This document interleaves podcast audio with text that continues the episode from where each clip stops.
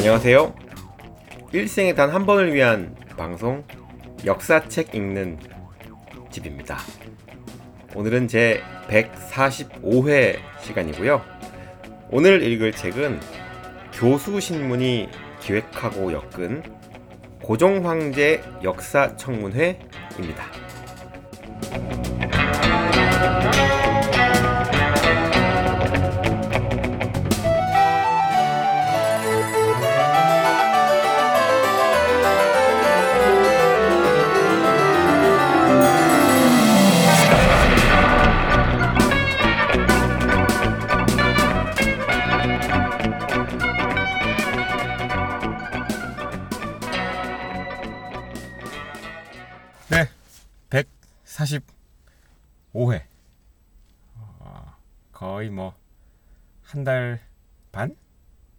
정도 만에 또 녹음을 하고 있군요. 오늘 읽을 책은 아, 제목이 아주 어, 좋습니다. 고종 황제 역사 청문회. 음. 뭔가 이 KBS에서 특집 기획으로 만들 법한 역사 관련 다큐멘터리 제목 같은 그런 제목 아닙니까? 그렇습니다. 약간 어, 한 10년쯤 전 감성이 묻어 있는 실제로 나온 지 한 10년 정도 됐죠. 어, 그렇죠. 그런 제목입니다. 저자가 따로 없죠. 따로 없다기보다는 엄청나게 많습니다. 여기에 글을 쓰신 저자만 11명입니다. 무려 11명. 어, 그렇구나. 11명이나 되는군요. 네. 실린 글은 22편인가? 뭐 그런 그 정도쯤 되죠. 음. 이 교수 신문에 실린 글들을 펴낸 책이라고 봐야 되죠. 그렇습니다. 이 제목에서부터 알 수 있듯이 주요 논점은 고종을 어떻게 평가할 것인가. 아, 이걸 놓고 무려 11명의 연구자가 참여해서 벌인 뭐랄까 어, 이 역사학계의 어벤져스 같은 아, 그런 책이다. 이렇게 말할 수 있겠습니다. 아, 우리가 이 책을 읽은 이유가 따로 있죠. 우리가 왜 하필 이 책을 골랐는가? 이제 그 목적이 이제 기억이 안 나는 시점이 되긴 했는데. 분명히 저희가 처음에 이야기를 할 때는 아, 이거다. 어? 우리가 관심이 가는 이유가 다 있는 것이고 어, 거기에 맞춰서 준비를 하는데 어, 막상 또 책을 읽고 녹음을 준비하고 이러다 보면 늘 실기하기 마련이죠. 이 뭐랄까 이게 매수와 매도의 타이밍을 놓친 주식 거래 같은 그런 느낌이 좀 있죠. 펀더멘탈은 괜찮은데 네. 네, 하필 고점에서 읽기 시작하는 거죠. 이제. 그렇지. 여기 또 팔아야 되는데 아, 조금만 더 있어 볼까? 그러다 보면서 못 네, 팔고. 어, 이런 거죠. 어, 저희가 이 책을 하게 된 계기는 어, 미스터 션샤인. 음. 저희가 최근 방송에서 여러 번 얘기했었던 화제 드라마였습니다. 어, 이 미스터 션샤인을 계기로 해서 과연 이 조선이라는 나라, 특히 그 중에서도 이 말기에 접어든 이 조선이라는 나라를 어떻게 이해할 것인가 이런 거에 대한 이야기들이 좀 왔다 갔다 했었고요. 그 중에서도 마지막 왕 바로 앞에 왕이었죠.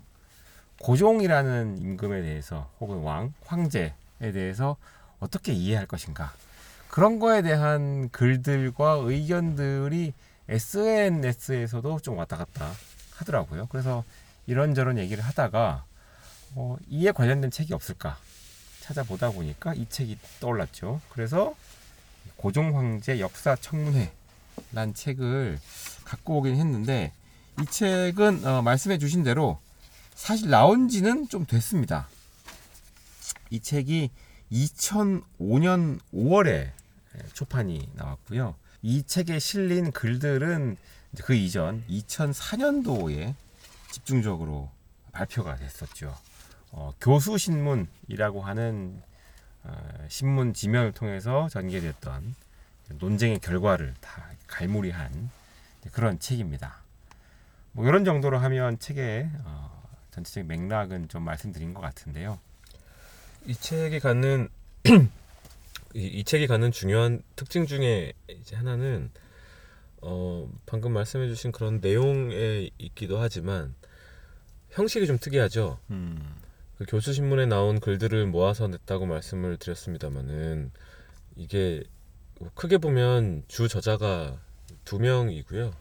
이태진 그렇죠. 교수 그리고 김재호 교수 그렇죠. 이렇게 두 분이 어 그 고종 시대를 어떻게 볼 것인가, 음. 대한 제국기를 어, 어떻게 평가해야 할 것인가에 대해서 음.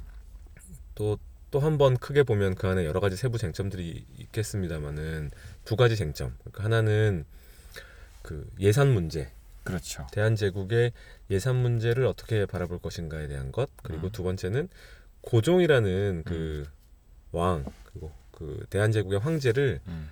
어떻게 평가할 것인가. 그렇죠. 그이 두 가지 문제가 음, 이 조선과 대한 제국의 그 근대화라는 이 문제하고 어떻게 연결되어서 해석될 수 있는가에 대해서 이 두 분이 논쟁을 이제 한 거고 그 논쟁의 시, 시- 어, 시발점은 이태진 교수가 책을 냈죠. 고종 시대의 재조명이라는 책을 2004년에 이제 발간을 했고 그렇죠. 고종 시대의 재조명이라는 책을 발간을 하면서 그 돌아가신 김대중 교수라는 분이 계실 모양인데 이분의 박사학위 논문을 책으로 함께 펴 냈다고 하죠. 음, 그렇죠. 고종 시대의 국가 재정 연구. 음. 근데 이제 이 두 두 권의 어, 책에 대해서 그 김지호 교수가 이제 비판을 비평을 하신 거죠. 그렇죠. 비판적 시각에서 비평을 하면서 논쟁이 시작됐다고 볼 수 있겠는데 음.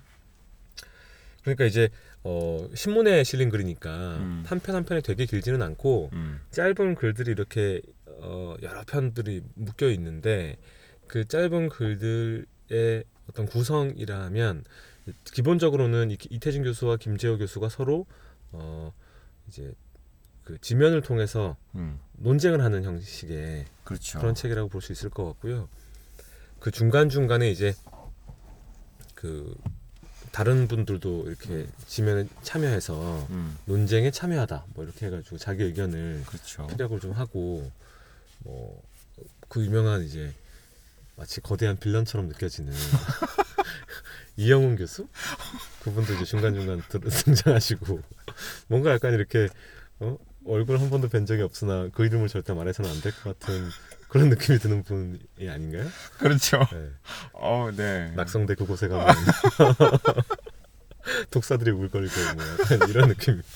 잘 모르지만 저는 네. 그래서 그, 그런 식으로 책이 구성이 되어 있어서 음. 어, 구성 자체는 좀 독특한 형태의 책이라고 볼 수 있을 것 같고 그렇습니다. 보통 책이라는 것이 한 명이 자기의 주장을 던지고 어, 그 주장에 대한 근거들을 쭉 이제 어, 나열하면서 음, 음. 독자들을 설득시키려고 하는 어, 저자와 독자 사이의 어떤 그 상호작용이라고 볼 수 있을 것 같은데 이 책은 어, 좀 다르죠. 그러니까 어, 독자가 이렇게 있으면 음. 그 앞에서 막 이제 싸우는 그렇습니다. 약간 그 복싱 경기를 보는 느낌도 좀 있고요. 그렇죠. 명확하게 선을 딱 그어 놓고 이쪽과 저쪽으로 입장이 나뉘어져 있는 상태에서 글을 한 편씩 주고받고 있죠. 그리고 책이 한 중반부 정도에 들어가게 되면 이제 새로운 인물들이 논쟁에 참여하면서 논쟁의 지평이 좀 확대되는 그런 느낌도 좀 있죠. 제가 최근에 그 영화당 네.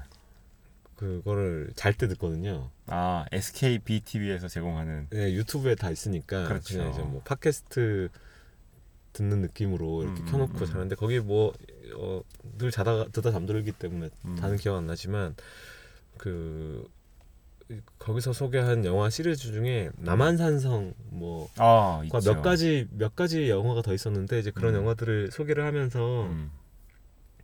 뭐 지적인 긴장감이 있는 영화 뭐 이런 얘기를 했던 것 같고 음. 그게 이제 그 저는 그 영화 보진 못했는데 그, 그 누구죠? 그 김윤식인가요? 김윤식과 이병헌이, 이병헌이 나오죠. 나와서 이렇게 음.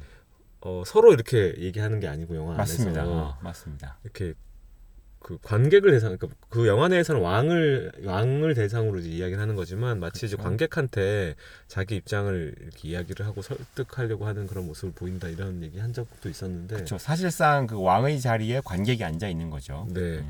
이 책도 어, 뭐 그렇게 볼 수도 있을 것 같긴 하고요. 그렇습니다. 네. 음. 물론 중간 중간에 그 교수님들끼리의 논쟁이다 보니까 좀 맥락이 생략된 부분들이 있고 적어도 고종시대 재조명이나 뭐이 그 유명한 책 뭐죠 수량 경제로 본 조선 후기 뭐. 저 이영훈 교수의 책이 있죠. 예, 그 그런 책들 정도로 이제 읽고 나서 보는 게 음. 책을 이해하는 데는 훨씬 더 큰 도움이 될 것 같은 생각이 들기도 하는데 어쨌든 뭐 꼭 그렇지 않더라도 네. 어, 기본적으로 어, 아, 이런 논쟁이 학계에 있구나. 우리가 보기에는 비슷해 보이는 어, 그러니까 정확히 말하면 제가 보기에는이죠. 음. 제가 보기에는 비슷해 보이는 경제사 음. 그리고 뭐 그냥 우리가 통상 역사학이라고 부르는 음. 그그두 개의 음. 학계에 어, 뭐 물론 경제사학계에 속해 있는 분들이 다 뭐 A라는 주장을 하고 음. 뭐 사학계에 속해 계신 분들이 다 B라는 주장을 하는 것은 아니지만 그 책에 설명되어 있는 내용들만 보면 아 이 두 집단 간에 음. 비슷해 보이는데 둘 다 산대 어? 상당히 거대한 장벽이 네. 어, 놓여져 있구나 음. 이런 생각도 들고 이게 2005년에 나온 책이라고 하면 네. 맞나요 2005년? 네, 그렇죠. 지금 2018년인데 여전히 이- 이런 논쟁이 계속되고 있고 음. 최근에 중앙일보에서 무슨 기획해가지고 아. 그두 입장 중에 한 입장 음. 그리고 한 입장 중에서도 어떻게 보면 조금 그 뭐라고 해야 되죠? 이렇게 좀 색깔이 더 진한. 한 입장을 좀 끝까지 밀어붙인. 어, 예, 음. 그런 것들을 좀 이렇게 특집 기획으로 해가지고 네. 대한 제국을 다시 평가하고 뭐 이런 식의 것들을 어, 기사가 나온 적 특집 기사들이 시리즈로 쭉 나온 적이 있었는데 뭐 그런 걸 보면 아직 이 논쟁은 음. 마무리되지 않았구나. 그렇습니다. 어, 거대한 음. 거대한 떡밥이구나. 이런 생각이 좀 들었습니다. 네. 뭐 상당히 그렇습니다. 흥미로운 주제의 책이라고 볼 수 있을 것 같아요. 네, 네, 맞습니다.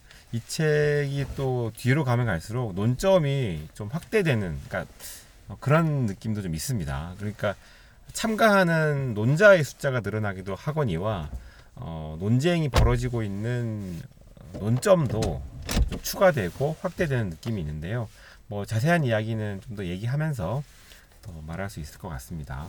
어, 먼저 이 논쟁의 출발은 서울대학교 국사학과 교수시죠. 이태진 교수가 쓴 한 권의 책, 아까 말씀해 주신 고종시대의 재조명, 그리고 어, 작고하신 김대준 교수의 박사학위 논문을 좀 새롭게 뭐랄까 좀 발굴하다시피 해서 낸 책, 이 두 권에 대해서 어, 김재호 교수, 전남대 경제학과죠. 김재호 교수가 아주 비판적인 비평을 어, 게재하면서 논쟁이 촉발이 됐죠. 어, 대체로 이태진 교수와 김대준 교수의 저서는 대한제국기 그러니까 고종 시기의 어떤 정치라든지 경제 뭐 이런 거에 대해서 뭐 굳이 말하자면 긍정적으로 평가한 음, 지점이 있는데 김재호 교수는 결코 그렇게 볼 수 없다. 어, 어떻게 이 대한제국이라는 국가가 그렇게 긍정적으로 평가받을 수 있는 부분이 있는지 잘 모르겠다라고 아주 비판적인 어, 서평을 발표했죠. 여기에 대해서 이태진 교수가 아주 적극적으로 반론을 펼치면서 이 논쟁이 시작이 됩니다. 따라서 이 책의 기본적인 구도는 이태진 교수가 한쪽 축을 이루고 있고 그 반대쪽 축에는 김재호 교수가 서 있다라고 이야기할 수 있겠는데요. 어, 이거를 또 글이 좀 이렇게 서로 핑퐁처럼 왔다 갔다 하고 있기 때문에 좀 제가 논점별로 좀 정리를 해보겠습니다. 글 하나하나 정리하면 그건 끝이 없는 일이고 논점별로 정리를 하자면 아까 라조기님이 얘기해주신 첫 번째 논점은 이제 재정에 대한 문제입니다. 그 당시 대한제국의 재무 구조에 대한 이야기인데요. 그 중에서도 핵심은 어, 국내부와 내장원의 재정이 팽창된 사실을 어떻게 평가할 것이냐라고 돼 있는데 여기서 약간 부연 설명을 좀 하자면 국내부와 내장원이라고 하는 거는 뭐 말은 좀 어렵게 느껴질 수 있지만 어, 쉽게 말하면 왕실 재정, 그러니까 황실 재정에 대한 얘기입니다. 그 당시 재정이라는 게 지금 우리는 재정이 하나밖에 없잖아요. 국가 재정으로 딱 통일돼 있잖아요. 근데 이 당시에 국내부와 내장원이란 거는 황실 재정, 그러니까 국가 행정부가 쓰는 재정이 아니라 황실, 어, 고종 황제가 쓸 수 있는 별도의 재정이 존재했다라는 거고 이거의 비중이 좀 확대되고 있는 경향이 보인다라는 거죠. 그러니까 이런 것들을 어떻게 평가할 것이냐라는 겁니다. 어, 지금 우리의 입장에서 보면 이 재정이 확대되는 건 뭐 일견 어, 안 좋아 보입니다. 왜냐하면 이 재정이라는 거는 기본적으로는 행정부가 쓰는 돈이지만 어, 지금 근대 국가라는 건 삼권 분립이잖아요. 그러니까 이 재정이라는 걸 함부로 쓰면 안 된다고요. 뭐 행정부든 뭐 입법부든 뭐 다른 뭐 부든 어, 적절한 어떤 과정, 프로세스와 감시를 거쳐서 엄격하게 사용되어야 하는 것이 재정이거든요. 그런데 이 황실 재정이라는 거는 이제 그런 뭐 입법부나 행정부의 견제나 어, 어떤 집행의 프로세스를 거치지 않고 그냥 황실에서 자의적으로 쓸 수 있는 돈이란 말이에요. 그러니까 이런 재정의 비중이 커진다라는 거는 근대 국가의 관점에서 볼 때는 결코 바람직해 보이지 않는다는 말이죠. 그런 점에서 김재호 교수가 주되게 비판적인 어, 의견을 개진하고 있죠.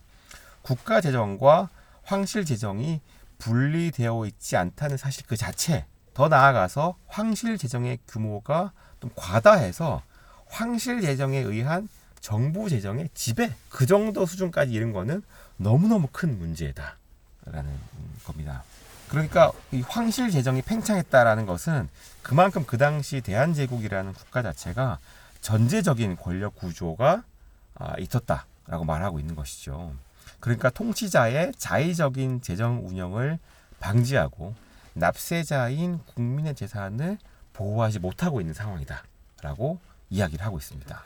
이태진 교수는 그 이게 그게 이제 첫 그 첫 글, 이 책에 실린 첫 글에서 음, 어 세게 한번 음, 때린 거죠. 김재호 교수가 그렇죠. 연배가 한 20년 정도 차이 난다고 하는데 음, 그 이태진 교수의 그 고종시대 재조명이라는 글을 이제 비판을 하신 건데 음, 아예 책 그 챕터의 제목도 고종시대의 재조명 조명 너무 세다. 음, 이런 이제 제목으로 하면서 이제 방금 말씀해주신 그런 내용들을 쭉 이야기를 했고 음. 바로 그 다음에 카운터 펀치가 날라오죠. 그 다음 챕터의 제목이 식민 사관의 덫을 경계해야 한다. 너 임마 이 아, 새끼 뭐야 어? 네, 이게 거의 두 번째 챕터 제목을 보면서 음. 책을 떨어뜨리는.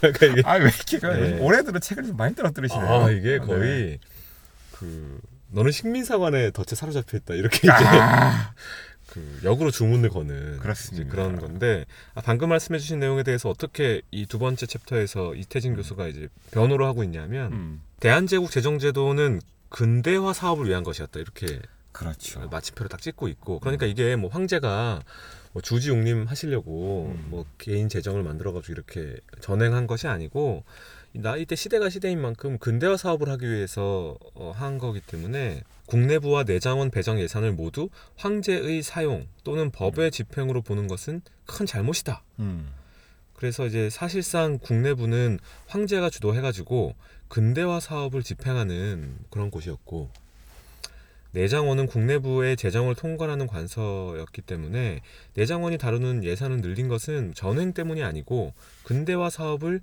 차질 없이 수행하기 위한 것이었다. 그렇죠. 김재호 교수는 전환국이 황제의 사금고였고 백동화 남발이 화폐제도 문란의 주범이라고 했으나 음. 이 다음이 이제 센 blow가 날라오는데 여기서 책을 떨어뜨립니까? 그렇죠. 네. 이런 인식은 일제의 잔재다. 우리 학계는 아직 이 마수에서 벗어나지 못했다. 이야. 벗어나지 벗어났습니까? 벗어나지 못했습니까? 그래서 깜- 깜짝 놀랐고요. 그렇습니다. 아직도.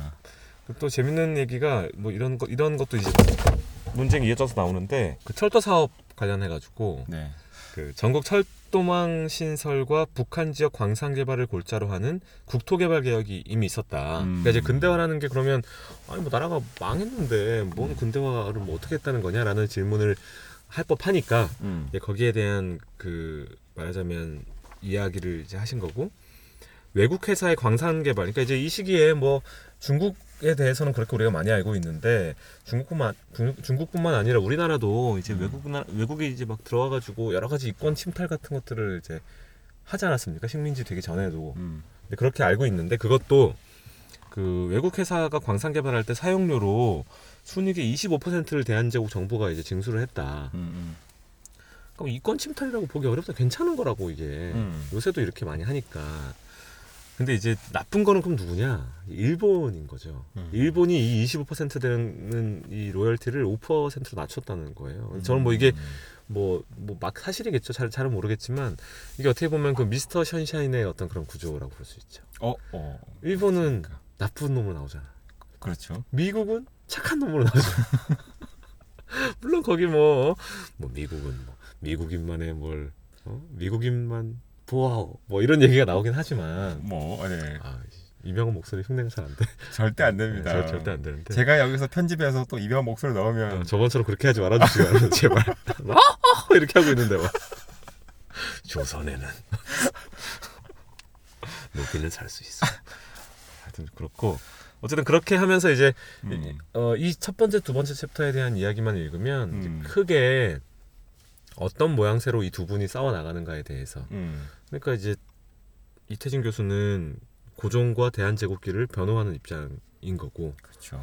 이제 김재용 교수는 그것을 비판하고 아니라고 부정하는 입장인데 음.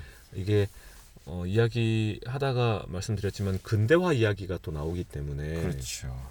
중간에 가면 근대화를 꼭 좋은 것으로 봐야 되는가 음. 뭐 하는 식의 주장을 하는 논자들이 중간에 또 끼어들고 그렇죠. 그러면 내가 언제 근대화가 조- 좋은 거라고 했냐 뭐 이런 얘기를 다시 하고 막 어.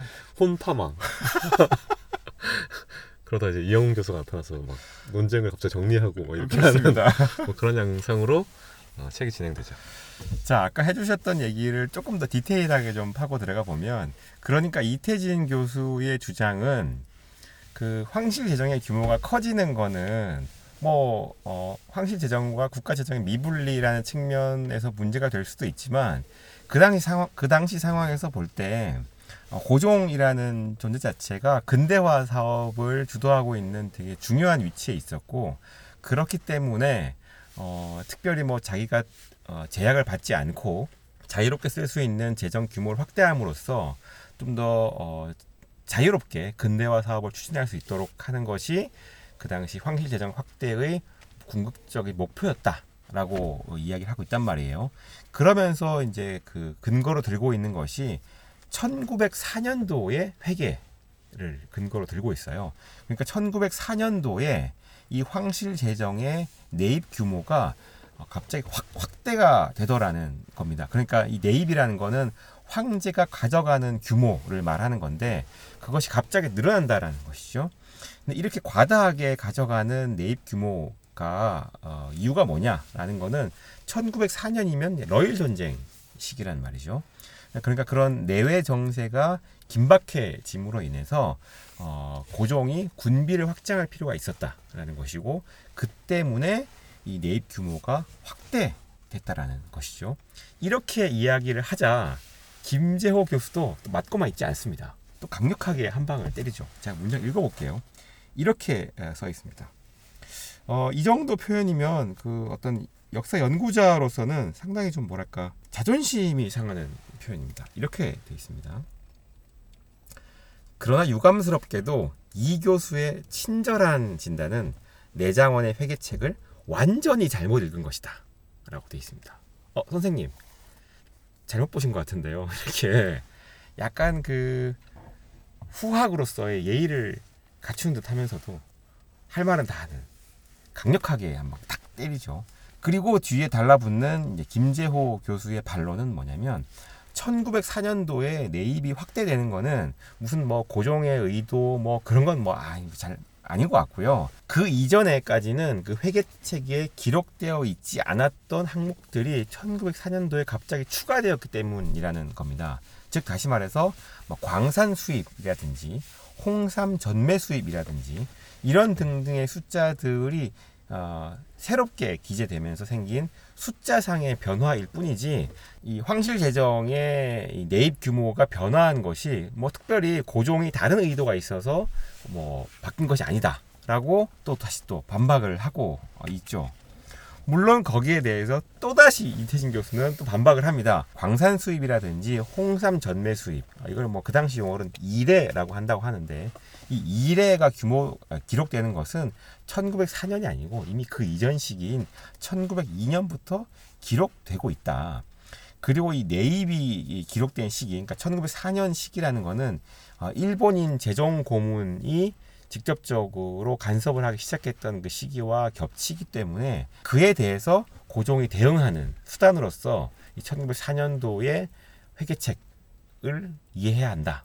라고 다시 또 반박을 하고 있죠. 그러니까 이 두 논자가 1904년도에 회계 규모만 두고도 서로 계속 물리고 물리는 주장들이 왔다 갔다 하고 있습니다. 물론 그 이후에도 김재호 교수도 반론이 더 있을 것이고 이태진 교수 역시도 어, 장전하고 있는 총알이 아주 많겠죠. 전반적으로 봤을 때는 좀 어떠셨나요? 그 이태진 교수님의 그러니까 이제 지금 이 정도로 하면 대강의 어뭐 이런 정도의 뉘앙스를 가지고 두 분이 음, 그 원투펀치를 주고받고 계시는구나 뭐 음. 이렇게까지는 이해가 될 것 같고 근데 독자로서의 느낌은 어떠셨는지 좀 궁금해서 어, 음, 사실 저도 이 시기의 뭐 경제 상황, 뭐 재정 상황에 대해서 아는 바가 전혀 없기 때문에 음, 뭐 어느 쪽이 더 옳겠다라고 어, 손을 들어주기가 좀 애매하더라고요. 그래서 아 이거 어떻게 이해를 해야 되나 하고 이제 책을 이제 읽어갔는데 사실 이 책의 어, 거의 말미에서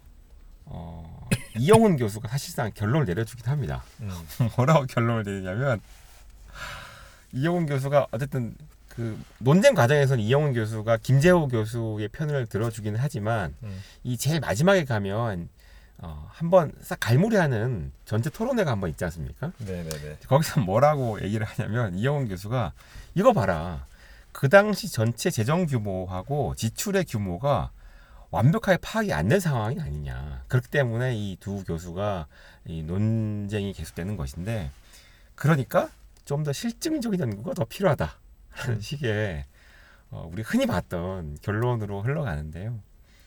저는 사실은 이 책이 가지고 있는 진짜 미덕은 이태진 교수와 김재호 교수 이 양자만으로 국한되지 않는 더 많은 이야기들이 어, 다른 논자들에 의해서 제기되고 있기 때문에 저는 이 책의 가치가 더 있다고 생각을 하거든요. 음, 그러니까 저는 사실은 이 책은 복싱 선수, 그러니까 복싱 경기에 올라온 두 명의 복서만 말, 보시지 말고 그 이외의 다른 이 논자들의 주장도 좀 꼭 같이 좀 읽으셨으면 좋겠어요. 왜냐하면 저는 실제로 제가 더 공감이 많이 갔던 것은 그들의 의견이기 때문에 예, 그렇거든요. 그래서 사실 저는 이 두 사람의 의견 다 공감이 잘 안 되긴 합니다. 사실은 음. 약간 둘 다 뭔가 놓치고 있다는 느낌이 좀 들긴 들거든요. 음. 음. 그게 어, 어떤 지점일까요? 그거는 하나만 더 얘기를 하고 어, 예, 이따 그러시죠. 얘기하시죠. 왜냐하면 이 첫 번째 논점, 이 황실 재정과 국가 재정의 미분리 문제 같은 경우에는 어떤 얘기로 이제 흘러가냐면 그렇다면 과연 고종이라는 군주를 어떻게 평가할 것인가와 연결되어 있거든요. 그러니까 고종이라는 군주가 이 황실 재정 규모를 확대했던 것이 진짜로 근대화를 추구하기 위해서 한 거였는지 음. 혹은 그저 그는 봉건 시대의 마지막을 부여잡고 있는 봉건 군주의 한 사람에 불과했는지 음. 이 평가와 아, 딱 맞물려 있거든요. 그래서 나오는 두 번째 논점이 과연 고종은 개명 군주인가라고 하는 이두 번째 논점과 연결되어 있습니다. 어, 그러니까 그 김재호 교수가 처음 비판적인 서평을 얘기할 때 했던 얘기 중에 하나가 이 이태진 교수의 글에는 뭐랄까 좀 어, 봉건 왕조를 극복해야 한다라고 하는 역사적인 문제 의식이 부족하다라고 지적을 하고 있거든요. 예를 들어서 1899년도에 발표되어 있던 대한국 국제라는 게 있는데 거기에 보면 뭐라고 돼 있냐 이거예요. 고종이 전제 군주로서의 고난만을 가지고 있는 것으로 규정돼 있다는 거예요. 거기에는 뭐 어, 어떤 뭐 권력을 이제 서로 나눈다고 하는 근대 국가의 기본적인 그런 권력 분립의 의지도 보이지 않거니와 성장하고 있던 어떤 민이라고 할까요? 백성들의 어떤 권리에 대한 이야기도 전혀 없다는 거죠. 이걸 보면 대한제국이라는 국가 혹은 어, 고종이라는 군주는 결코 그 이전 시기에 봉건 왕조의 잔재로부터 자유롭지 않고 그들로부터 뭔가 근대 국가의 어떤 싹을 발견하는 것은 너무 무리한 시도이다 라고 강하게 주장을 던지고 있거든요. 물론 어, 이태진 교수는 또 그에 대해서도 또 적극적으로 반론을 펼치고 있기는 합니다. 어, 예를 들어서 이런 식이죠. 대한국 국제에서 국왕의 전제권을 규정한 것은 사실인데 뭐 그건 사실이지만 그러면 그 당시에 다른 국가들은 달랐냐 이거예요. 다른 국가들 역시도 전제정을 규정하고 있는 것은 비슷한 현상이라는 것이고 오히려 고종을 의도적으로 폄하하는 것이 식민주의적인 편향이다 라고 이야기를 하고 있죠. 그게 이제 아까 얘기하셨던 식민 사관의 덫을 경계하라라는 얘기 중에 하나인 것이고 오히려 이태진 교수는 그 이전 시기의 그 이전의 연구들 그러니까 음, 대한제국이 식민지 로 전락해가는 과정을 분석했던 기존의 연구들이 지나치게 고종의 무능함만을 강조하는 반대 편향이 있었다라는 거예요. 그래서 이태진 교수는 오히려 그 반대편에 서서 고종이라는 인물을 그렇게만 볼 필요가 있는가라고 연구한 것이다. 라고 주장을 하고 있지요. 뭐 그 이외에도 뭐 민국 이념이라는 음, 것을 두고도 이런저런 이야기들이 많이 있는데요. 그런 것들은 뭐랄까 좀 음, 고종이 가지고 있는 여러 가지 측면들 중에서 각자 필요한 부분을 좀 갖고 오시는 느낌이 좀 있긴 있지만 뭐 원래 논쟁이라는 게 그런 거니까 하여튼 이런 식의 논점으로도 확대가 아, 되기는 됩니다.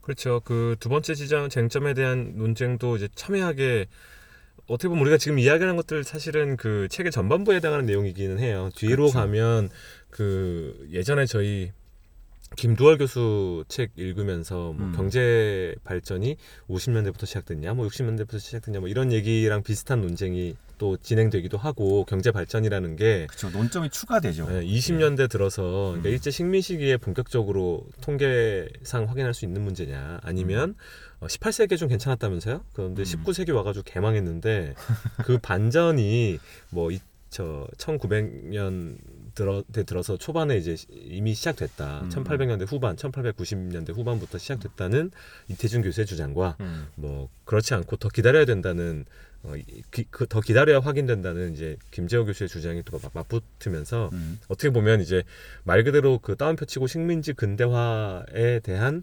논쟁으로 이 논쟁이 이제 더 번져나가기도 하고 그렇죠. 뭐 그런 양상을 보여주는데 어쨌든 앞부분에서는 그, 그 말씀하신 대로 고정 황제에 대한 어떤 더 어려운 문제인 것 같아요. 이 황실 재정의 해- 해석에 대한 문제는 음.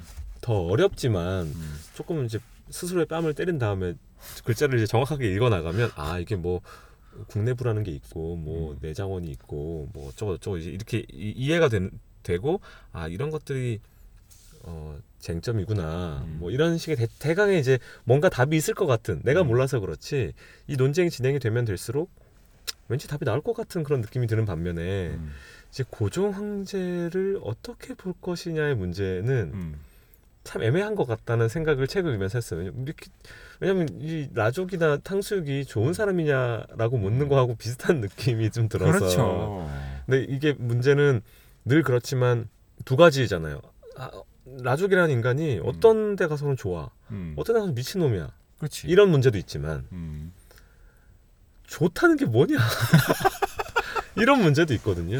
어, 그러니까 그렇지. 이게 단순히 2차 방정식이 아니고 음. 뭐 4차 방정식의 4차 방정식이 뭐야? 이 좋- 좋다는 의미가 여러 가지로 해석될 8궤에 의해서 해석될 수도 있는 것이기 때문에 더더욱이나 판단하기가 좀 어려운 문제인데 물론 이제 고정 황제를 평가하는 이 논쟁이 뭐 이 사람이 좋은 사람이냐 이렇게 뭐 이런 건 아니고 어뭐 계명군주 음. 뭐 근대화 음. 뭐 성리학의 뭐 어쩌고저쩌고 뭐 정조를 계승했느니 뭐 동학 서학 이런 식의 개념들을 가지고 이루어지고 있는 논쟁이긴 하지만 어, 그럼에도 불구하고 아이 정말 이 답이 나, 나오는 문제인가 음. 음. 하는 생각이 조금 사실은 들기는 한다 이렇게 봐야 될 것 같고 뭐 여기도 막 제목이 뭐 휘황찬란합니다 대한제국에는 황제만 산다 이게 김재호 교수의 그, 그, 제- 그 제목이고 서로 약간 좀 어느 순간에는 약간 서로 삔또가 좀 상하신 느낌도 좀 아 근데 약간 있습니다. 어 물론 그렇죠. 그러니까 그, 그 다음에는 이제 고종 시대 악센트는 시대에 있다. 뭐 이렇게 하면서 이제 고종만 내가 이렇게 감싸고 도는 게 아니고 음. 그 시대를 다시 보자는 제안을 하는 거다. 뭐 이런 얘기인데 물론 어 그렇죠. 약간 이게 어 글을 쓰다 보면 또이 하다못해 어 내 일기를 쓰더라도 개인 감정에 취해서 이제 음. 뭐 쓰기 마련이고 이런 사실은 본인이 뭐 지난 몇십 년간 공부했던 걸 정리해서 어 여러 사람 앞에서 이제 논문 쓰는 거랑 또 다르지 않습니까? 그렇죠. 신문에 글을 게재한다는 거는 독자나 이런 것들이 더 어떻게 보면 많다고 음. 전제를 하고 어 글을 싣는 것일 텐데 그렇게 되면 좀 이 자기중심적으로 글이 쓰여질 수밖에 없잖아요. 음. 나는 되게 예의 바른 표현이라고 썼는데 상대방은 굉장히 기분이 뭐 나쁘게 읽힐 수도 있는 것이고, 어, 그 많죠 그런 경우. 예, 뭐 제 3자 입장에서 봤을 때도 약간 이제 움찔움찔하게 되는 경우가 있고 이 책 안에서도 음. 사실 그런 표현들이 이제 있고 느낌상은 김지호 교수는 이제 뾰족한 그 바늘 같은 걸로 팍 찌르는 느낌이죠.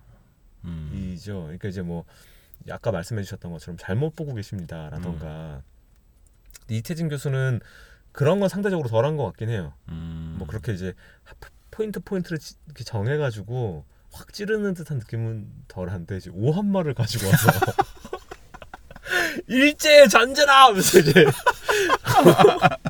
관자놀이를 그냥 한 번에 휘갈기시는 그런 종류의 논쟁이라고 볼 수 있을 것 같고 네 이게 그, 어, 연배 차이 때문에 그런지 주장의 어떤 그 결 때문에 그런지 몰라도 음. 어, 김지호 교수의 글이 더 이해하기에 편한 것 같긴 해요. 그건 좀 있어요. 왜냐하면. 이게 어, 어떻게 보면 이제 공격하는 입장이라서 더 그런 것도 있는 것 같고요. 음. 출발점 자체가 어, 이태준 교수가 이제 자기 생각을 쫙 정리해 놓은 그 책을 가지고 음. 고종 시대의 재조명이라는 책을 가지고 이제 여, 여기 어떻게 보면 이제 부분 부분을 음. 무너뜨려 가는 방식으로 논쟁이 그렇죠. 진행되다 보니까 사실은 이제 수비하는 입장에서는 음. 좀 짜치죠. 그죠. 수비하는 사람은 다 막아야 되잖아요. 네, 다, 다 막아야 돼. 공격하는 사람들은 한 군데 포인트를 찍어가지고 확 밀면 되니까 이제 그런 게 음. 있고. 어, 잘은 모르겠지만 이 책에 언급된 드문드문 언급되는 부분들을 보면 구리 뭐 학계가 내재적 발전론 뭐 김영석 교수 얘기가 나오면서 음. 그런 이야기를 한지는 상- 상당히 이제 오래됐는데 그 식민지 근대화론자들이라고 불린다는 음. 경제 부문을 연구하는 분들이 통계 수치나 이런 것들을 워낙 어 이제 방대하게 또 깊게 음. 연구를 하고 뭐 내, 내어놓고 이렇게 이제 하는 작업들이 그 작업들 또한 상당히 오랫동안 쌓이다 보니까 음. 이제 어 섣불리 그런 부분들을 이제 반박하기가 좀 어려운 지점들이 있다는 것도 책에 여러 차례 언급이 됐던 것 같아요. 음. 그러니까 내재적 발전론자를 자처하는 분들도 그런 얘기를 하고 있고 논쟁 일지라고 해서 중간 중간 쟁점들을 정리해 주는 그런 챕터에도 뭐 그런 내용들이 좀 있는 걸로 봐서는 음. 그러니까 이제 어떻게 보면 그 숫자가 있으면 뒤에 이야기가 더 선명해지는 부분이 분명히 또 있기는 하거든요. 음. 그래서 그러, 그래서 김재호 교수의 그 이야기가 조금 더 이제 귀에 다- 잘 들어오는 면도 분명히 있는 것 같고 음. 제가 봤을 때 가장 중요한 점은 이런 것 같아요. 이게 어 얼핏 그냥 우리 뭐 김마리하고 그 카톡창에서도 이- 그런 이야기를 한 적이 있는데 이 대한 제국을 어떻게 볼 것인가라는 그 질문을 놓고 우리가 생각을 해본다 그러면 음. 일단 이 나라가 이제 망해 없어진 나라이고 그렇죠. 물론 음. 그것이 어 그 식민 사관의 영향이 반영된 음. 그 교육의 영향인지는 제가 잘 모르겠어요. 제 머릿속에 들어 있는 것이. 근데 어쨌든 간에 이제 나라가 망한 데다가 음. 워낙 옛날에 있던 이제 나라니까 사실 저같이 일반 사람들은 뭐 크게 고민을 많이 안 하는 부분이긴 하죠. 뭐, 뭐 그게 그렇죠. 뭐 이런들 어떠하리 저런들 어떠하리 뭐 칡넝쿨 얽히고 뭐 약간 이런 느낌인데 일단 망했다는 어떤 그런 그 게다가 식민지로 전락했다는 너무나 큰 역사적 사실이 음. 있다 보니까 이거를 긍정적으로 평가하는 시도가 어떻게 보면은 더 어려운 것 같아요. 음.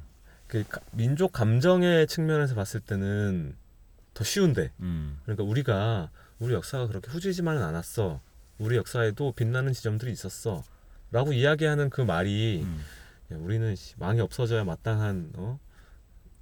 뭐 조센징이었어 뭐 이렇게 이야기하는 것보다는 훨씬 더 감정적으로 받아들이기가 쉽지만 음. 동시에 이성적으로 생각을 하기에는 하, 그래도 뭐 나라가 문제가 많이 있었고 그 음. 근 땅원 펼치고 이제 근대화의 물결이 막 몰아닥치는 그 시기에 어쨌든 간에 적응을 잘 못해서 음. 어 이제 뒤처졌다는 그 사실에 대해서는 음. 뭐 변명의 여지가 없는 것이 아닌가 하는 생각을 음. 또 하는 부분이 있다 보니까 김재호 교수가 그렇게 얘기하면 마음은 쓰리지만 음. 그래 뭐 그것도 맞지 그래.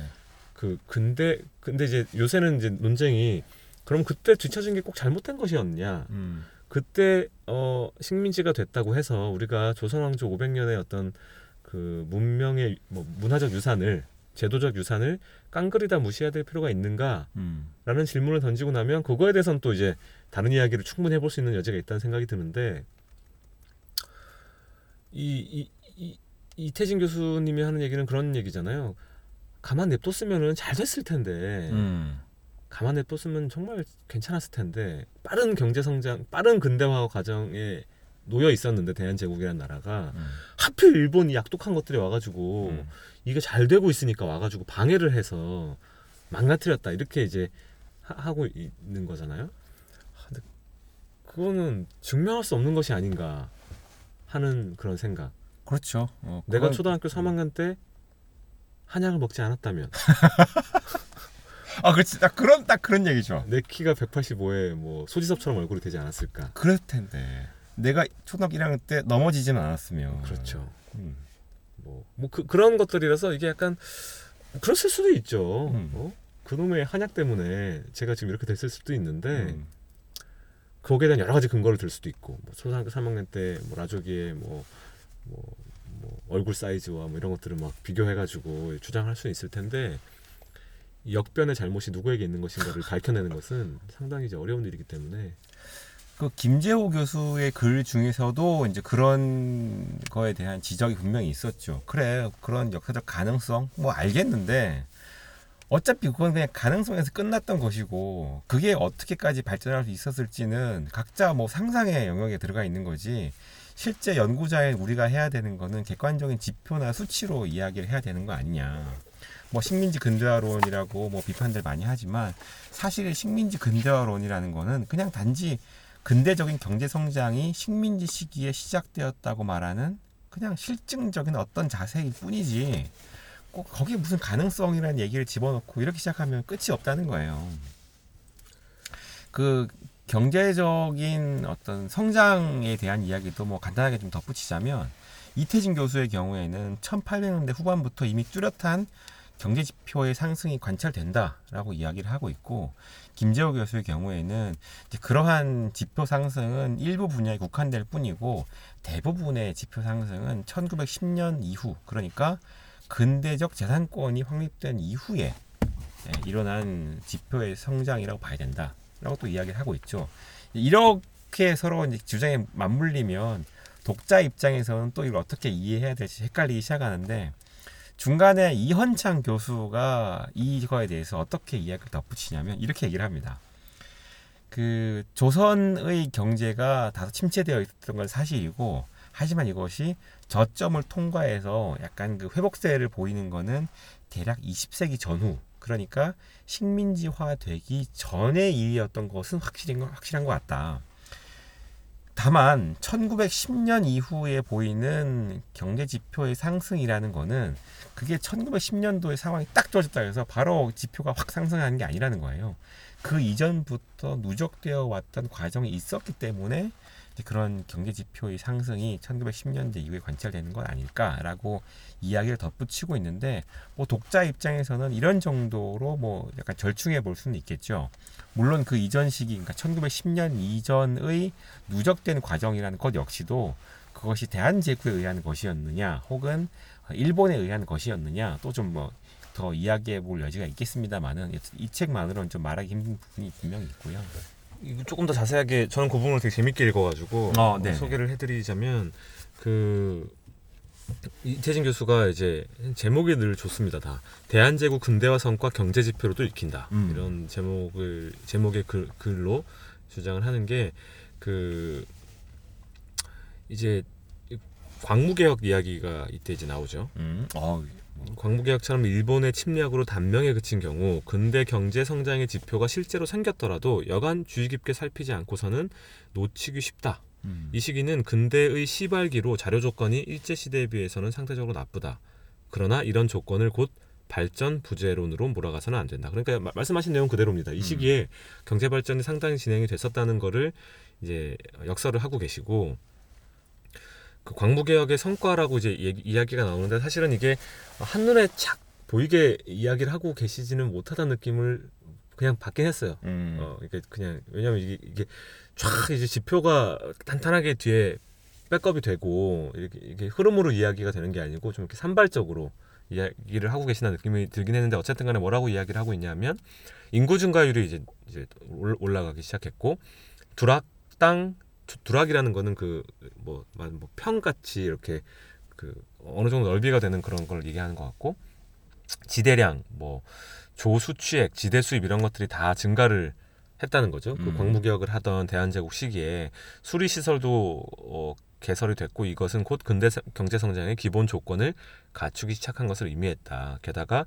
금융 분야에서도 성과가 좀 있었는데 그 광무 정권이 일시적으로 부족한 재원 조달을 위해서 백동화를 남발하는 역행도 하기는 했지만 1898년에 외자를 도입해서 금융 근대화 정책을 본격화했고 음.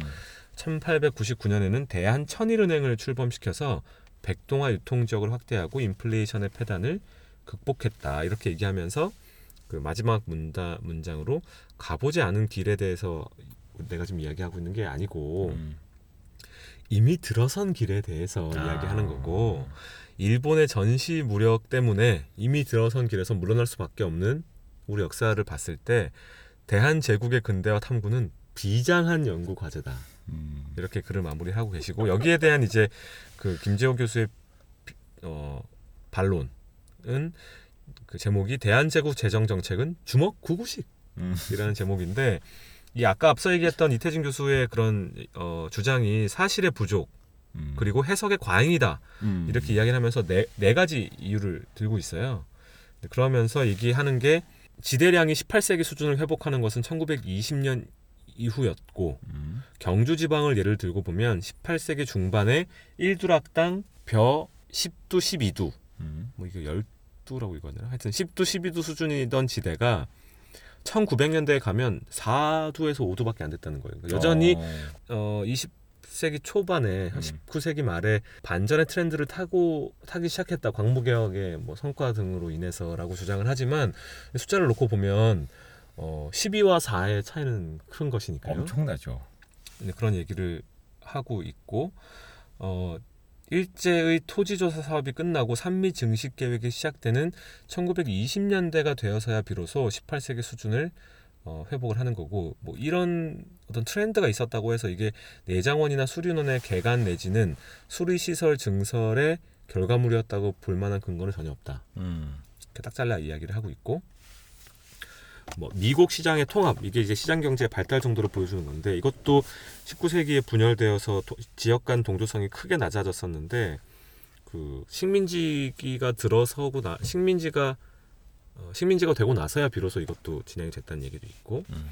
이자율 얘기도 나오는데 1910년대까지 연 40% 수준이었다는 거예요. 그래서 이자율이라는 게 뭐 자본시장의 상황을 뭐 대표하고 낮은 이자율이 산업 발전을 유리하고 뭐 이런 얘기들을 이제 근거로 덧붙이고 계시고 뭐 산림 황폐화 이런 것도 식민지 시대 이후에 저지가 됐고 음. 어쨌든 간에 시계열의 반전이라는 것이 전면적인 게 아니었고 그냥 국지적인 것일 뿐이었고 더욱이 이거를 그 대한제국의 근대화 정책의 성과로 해석을 할 수 있는지에 대한 부분도 좀 애매하고 음. 오히려 이 시기는 왕정 부패가 심각했다. 국왕이 매관 매직의 중앙에 있었고 부를 유지하기 위해서 권력이 있어야 하는 사회였고 재산권이 취약해서 불안정하게 영위되는 생산적 활동 위에 국왕을 정점으로 한 지대 지대 추구 체제가 누르고 있던 그런 형국이 이제 음. 대한제국의 실상이었다 이렇게 비판을 하고 있어서 음. 어쨌든 뭐 여기서도 두 분의 어떤 관점 차이는 이제 좀 확 드러나는 것 같고 어, 여기서 어, 이영훈 교수도 사실상 이제 김재호 교수랑 같은 의견이라고 볼 수 있을 텐데요. 주로 김재호 교수가 경제적인 측면에서 포인트를 맞춰서 이야기를 하고 있다면 이영훈 교수는 약간 사상사적인 측면이라고 해야 될까요? 그런 점에 맞춰서 비슷한 논지를 전개하고 있다라고 말씀드릴 수 있을 것 같아요. 그럼 이 양 진영의 이야기를 뭐 디테일은 다 얘기했으니까 이걸 이제 다시 싹 모아서 좀 더 일반적인 진술로 바꿔보자면 김재호, 이영훈의 이야기는 좀 거칠게 말하자면 망할만 했다라는 겁니다. 대한제국이라는 국가 자체가 전혀 그 이전 시기 봉건 국가로서의 특성을 버리지 못했고 근대 국가로 발돋움할 만한 그런 어떤 역량을 갖추지 못했기 때문에 그야말로 식민지화 될 만하니까 될, 됐다라고 정리할 수 있을 것 같고 이태진 교수는 그 반대인 것이죠. 전혀 그렇지 않고 실질적으로 근대 국가로 발돋움하기 위한 상당한 노력을 경주하고 있었고 그 성과도 상당한 수준이었다. 라고 딱 정리할 수가 있겠죠. 그, 그 부분을 이제 그 부분이 가장 그, 어, 이, 시- 이, 이 문제를 어떻게 바라봐야 될 것인가에 대해서 어, 헷갈리는 지점인 것 같아요. 그렇죠. 연구자들 입장에서도 그러신 것 같고 음. 입장이 전혀 만나지 못하는 것 같고 독자 입장에서도 아까 말씀드린 것처럼 그냥 글만 읽어서는 어떻게 보면 김지호 교수의 글이 좀 정리가 더 잘 돼 있는 것 같기도 하고 그건 이제 논쟁의 출발이 갖는 그런 어, 본질적인 것 때문에 이제 그렇다는 생각이 들긴 하는데 음. 어쨌든 그런 생각 그, 그렇게 읽다 보면은 아, 그럼 이 양반 말이 맞는 건가 싶은 생각이 들다가도 이태준 교수가 이야기하는 어떤 그런 음. 뭐라고 해야 되나 소명 의식 음. 이런 것들에도 공감이 안 되는 바가 아니거든요. 그렇죠. 우리가 근데 뭐 미스터 션샤인을 보든 음. 다른 사극을 보든 어쨌든 우리는 조선이라는 나라에 감정입이 될 수밖에 없고 그 나라가 이제 멸망에 가는 모습을 바라보는 게 그렇게 편하지가 않거든요, 절대로. 그러니까요. 예전에 그 오학년 교수가 뭐 이야기했던 것들은 이런 것들도 있었던 것 같아요. 그래서 조선의 힘이라는 책을 썼잖아요. 음. 그럼 조선이 상당히 그 지금 관점에서 봤을 때 경쟁력 있는 부분이 있었고 아주 괜찮았다 음. 이런 이야기를 하면 야 근데 왜 망했어?라고 꼭 묻는 사람이 생긴다는 거죠. 그렇지. 아, 그럼 수명이 다해서 죽은 거라고. 어. 뭐 대단한 무슨 이게 뭐 조선왕조 500년의 시, 출발점부터 얘네가 구조적으로 제도적으로 심각한 문제가 있어서 음. 망해 없어져야만 하는 어떤 역사적 사명을 띠고 나라가 시작된 게 아니고 아, 전 세계 어느 나라를 봐도 한 몇백 년 가면 다 망하는데 500년 갔다가 망한 게 뭐 그렇게 음. 잘못된 일이냐는 거죠. 근데 뭐 하필 음. 하필 시대가 그랬고 이게 뭐 식민지가 되면서 나라가 없어지는 상황이 이제 있다 보니까 우리 음. 뇌리 속에 너무 안 좋은 기억으로 남아 있지만 사실 뭐꼭 그렇게 봐야 되냐 뭐 이런 뭐 제3의 주장도 이제 있기는 하죠 있기는 한데 어 그거와 관련해서 이 책에서 좀 재밌었던 부분 그러니까 이 책을 읽는데 지금 얘기한 것들은 다 이태준 교수 대 김지호 교수잖아요 그렇죠. 중간 중간에 이제 그 논쟁에 참여하다 하면서 이제 쑥쑥 들어온단 말이에요. 그렇습니다. 근데 그게 재밌는 게 되게 많아요. 그럼 잠깐만 여기서 제가 하나만 더 얘기를 네. 하자면 이 관전자의 입장에서 음. 이두 가지 입장, 그러니까 이태진과 김재호의 입장 사이에서 헷갈리는 게 뭐냐면 그 특히 최근에 뭐 페이스북이든 뭐 트위터든 이런 SNS에서 도는 글을 보면 저도 좀 헷갈릴 때가 있거든요. 뭐냐면 아까 뭐 그 식민 사관 이야기 나왔고 식민지 근대화론 이야기가 나오면서 사실 이게 정치적인 진보와 보수와 직결되어서 이해되는 경우가 가끔 있었어요. 지금까지는. 그렇죠. 예컨대 식민지 근대화론을 지지하면 정치적으로는 보수인 것 같고 음, 음, 음. 뭐 그 반대를 얘기하면 진보인 것처럼 느껴진단 말이에요. 근데 실제로 어, SNS 돌고 있는 글을 보면 꼭 그게 정치적 진보와 보수와 일치하진 않거든요. 그러니까 예를 들어서 제가 최근에 아주 인상 깊게 봤던 글 중에 하나가 칼 폴라니 사회경제연구소 소장이신 굉장히 진보적인 경제학자죠. 홍기빈 선생의 제가 그 페이스북 계정을 팔로우를 하고 있는데 음. 그분 역시도 고종이라든지 대한제국에 대해서 망할 만 했다라고 아주 비판적으로 입장을 개진 하거든요. 근데 그러면 그러면 이 고종 황제에 대한 입장만큼은 이영훈과 홍기빈의 입장이 같아요. 음. 근데 실제로 현재 현실 정치 혹은 현실 경제에 대한 대응 방식은 그 두 분이 분명히 굉장히 다를 거거든요. 음. 어, 어떤 분은 시장에 대해서 적극적으로 지지할 것이고 이영훈 교수 같은 경우에는 아마도 그럴 것이고 홍기빈 선생 같은 경우에는 반드시 시장 논리에만 맡겨서는 안 된다라는 입장을 가지고 계시겠죠. 음. 그러니까 이 관전자 입장에서 헷갈리는 것이죠.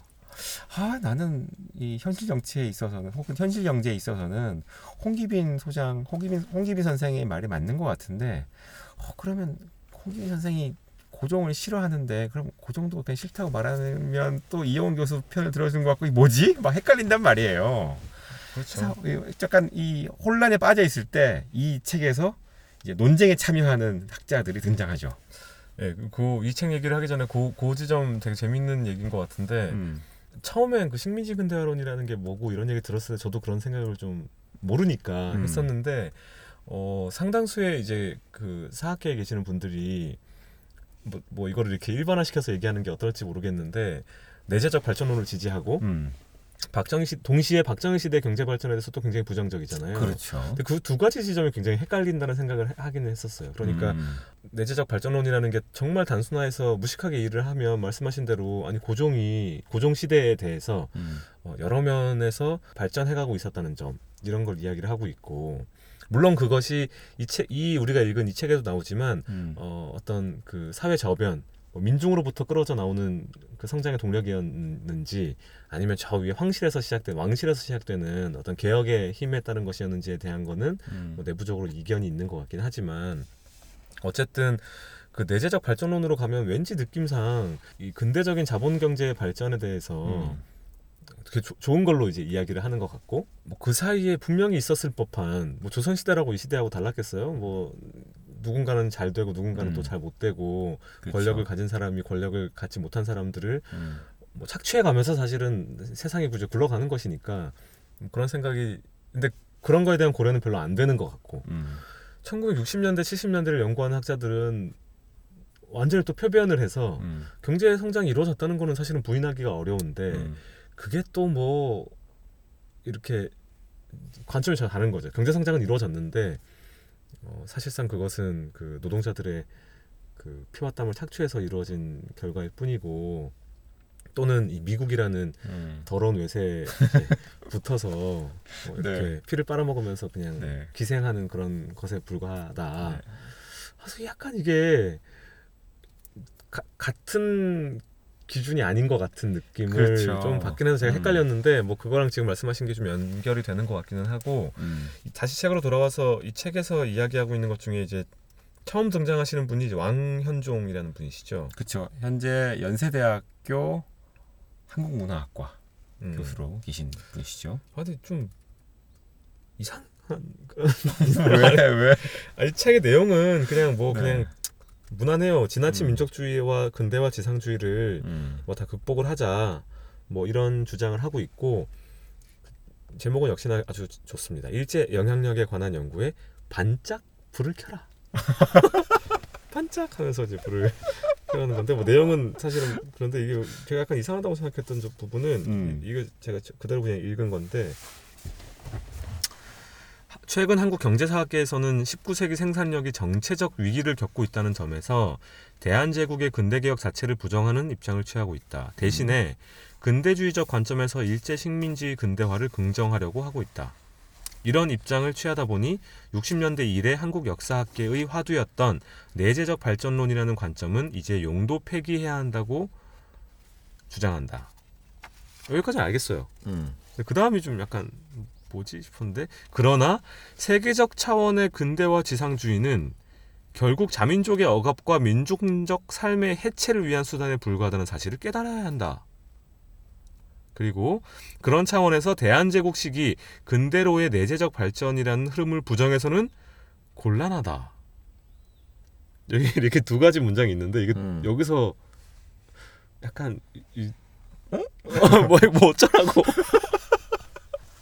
왜냐면 이게 완전히 논, 논 이게 근데 네. 이게 제가 여기에 주목했던 이유는 이런 식의 어떤 혐의 씌우기가 음. 어, 지금 이 사람은 내재적 발전론을 말하자면 옹호하는 입장에서 식민지 근대화론자들을 비판하고 있는 거거든요. 그렇죠. 식민지 근대화론자들이 이야기하는 게 이, 이, 정, 제가 이해한 대로 이해하면 이런 거예요. 식민지 근대화론자들이 이해, 이야기하는 게 식민지 시대에 근대화 근대화가 이루어졌기 때문에 식민지가 좋다. 음. 이 시기를 그렇게 부정적으로 평가할 것만은 아니다. 이렇게 만약에 주장을 하는 것이라면 음. 거기엔 이런 맹점이 있는데 음. 근대화가 좋은 게 아니야. 음. 라는 거예요. 여기 써, 써 있는 걸 보면 근대주의적 관점에서 일제 식민지 근대화를 긍정하려고 하고 있고 음. 내재적 발전론은 용도 폐기해야 한다고 주장을 한다. 이 말인즉슨 식민지 시기에 그 근대화가 많이 일어났기 때문에 긍정적으로 평가하자 이런 얘기로 이분은 이해하고 있다는 것 같- 있는 것 같아요. 음. 그런데 이, 이 이해의 문제는 뭐냐면 근대화 지상주의가 결국에는 음. 민중적 삶의 해체를 빌려오는 거다. 그러니까 근대화라는 게 꼭 좋은 것만은 아니야. 그러니까 식민 근대화가 됐다고 해서 식민지가 좋다고 이야기하는 거는 잘못됐어. 이렇게 흘러가고 있- 있는 거거든요. 논, 논- 음. 논- 논리가. 그런데 그 다음 문장이 그러면 이제 그 다음 문장은 이런 게 돼야죠. 이제는 내재적 발전론을 통해서 근대화가 됐을 거라는 그런 주장. 식민지 시기에 근대화가 일어났다는 주장, 이 두 주장 모두 음. 방향을 잃은 노- 주장이기 때문에 왜냐면 근대화가 좋은 게 아니니까 좀 다른 방향의 논, 논의가 필요한 것 아니냐 이렇게 가야 될 것 같은데 음. 그 다음 문장이 그런 차원에서 대한제국 시기 근대로의 내재적 발전이라는 흐름을 부정해서는 곤란하다 이렇게 간단 말이에요. 뭔 말이야 이게 내재적 발전도 근대를 향해서 가는 거고 음. 식민지 근대화도 근대화로 가는 거잖아요. 근데 그 두 가지에서 근대화가 좋은 것이다라는 이야기를 뺐다 빼자고 주장하고 나서는 내재적 발전론으로 확 기울, 기울게 되는 되니까 약간 좀 이상한 그런 주장을 하고 있는 것이 아닌가 하는 생각을 제가 이제 오해했는지 모르겠지만 했고 음. 김주호 교수도 어떻게 그 다음 글에서 이야기를 하고 있냐면 제목이 누가 근대화 지상주의자인가예요. 음. 이름을 붙이는 쪽이 잘못된 것은 아닌지 의아해서 한 번 더 읽어봤지만 음. 나에게 붙인 것이 틀림없다 이렇게 이제 이야기하고 있는데 이분이 이제 그 뒤에서 약간 이제 원론적인 이야기를 합니다. 음. 그래서 저는 여기에는 이 글 자체에는 공감을 좀 했는데 음. 어, 구체제의 극복이 조선왕제 조선왕조의 부정은 아니다. 이렇게 일단은 포문을 열고 있고 그러니까 네. 이제 말씀하신 것처럼 망할만 하니까 망했다고 이제 욕하는 게 자기 주장의 전부가 아니라는 얘기를 하고 있다고 저는 봤어요 이 문장을 가지고 음. 그러니까 식민지 근대론자들의 주장을 한 문장으로 요약을 하면 망할만 하니까 망했다 이제 이렇게 정리를 음. 하셨고 저도 그렇게 알고 있고 언론에도 다 그렇게 소개가 되고 음. 뭐 실제로 그게 중요한 주장 중에 하, 하나죠. 그런데 어쨌든 이분은 그 구체제를 극복하자고 주장하는 것이 그러니까 구체제가 극복이 어, 되었어야 한다고 하는 게 조선 왕조 자체를 부정하는 것은 아니다. 이렇게 포문을 열고 있고 이민족에게 패망했다고 해서 왕조 체제를 극복해야 하는 문제가 없었던 것처럼 외면하는 것은 자기 기만이라고 생각한다. 음. 구체제의 극복이라는 것이 조선왕조 전체 문명에 대한 부정을 의미하는 것이 아니며 동시에 근대에 대한 무비판적인 긍정을 뜻하는 것도 아니다. 나는 조선 왕조가 도달한 문명이 현재 우리 사회를 더 나은 사회로 만들 수 있는 자양분의 보고라고 생각하고 있다. 이건 뭐 우리가 알고 있는 식민지 근대화론자의 고백이라기에는 음. 뭐 상당히 나아간 형태가 아닌가 하는 생각이 들고 식민지 근대화론은 근대 경제 성장이 식민지기에 개시되었다고 주장하는 것일 뿐이다. 이를 통해서 비로소 야만에서 문명의 세계로 진입하게 됐다고 주장하는 것이 아니다. 내재적 발전론은 식민지화 이전에 왜곡되지 않은 근대화가 진행되고 있었으며 제국주의에 대한 왜곡과 좌절이 없었다면 그리고 지금이라도 그러한 왜곡을 바로잡는다면 제대로 된 근대화가 가능하다고 보고 있다. 왜곡되지 않은 그 근대란 도대체 어떤 얼굴을 하고 있는 것인가? 가보지 않은 길과 비교하는 일보다는 식민지 시대에 진행된 근대 경제 성장과 그에 따른 사회 변화에 대해서 그 실상이 어떠했는지 그리고 그 시대가 지금의 한국 사회와 어떻게 연결되어 있는지를 이해하는 것이 더 가치 있는 일이라고 생각하며 더 흥미롭게 느껴지는 것이다. 일제 시대의 근대 경제 성장이 시작되었다고 해서 그것이 모두 제국주의자만의 자귀가 아니라는 것을 이해할 필요가 있다. 의도치 않은 일들이 식민지에서 진행되는 것이다. 식민지 경제 성장도 우리 역사의 일부다.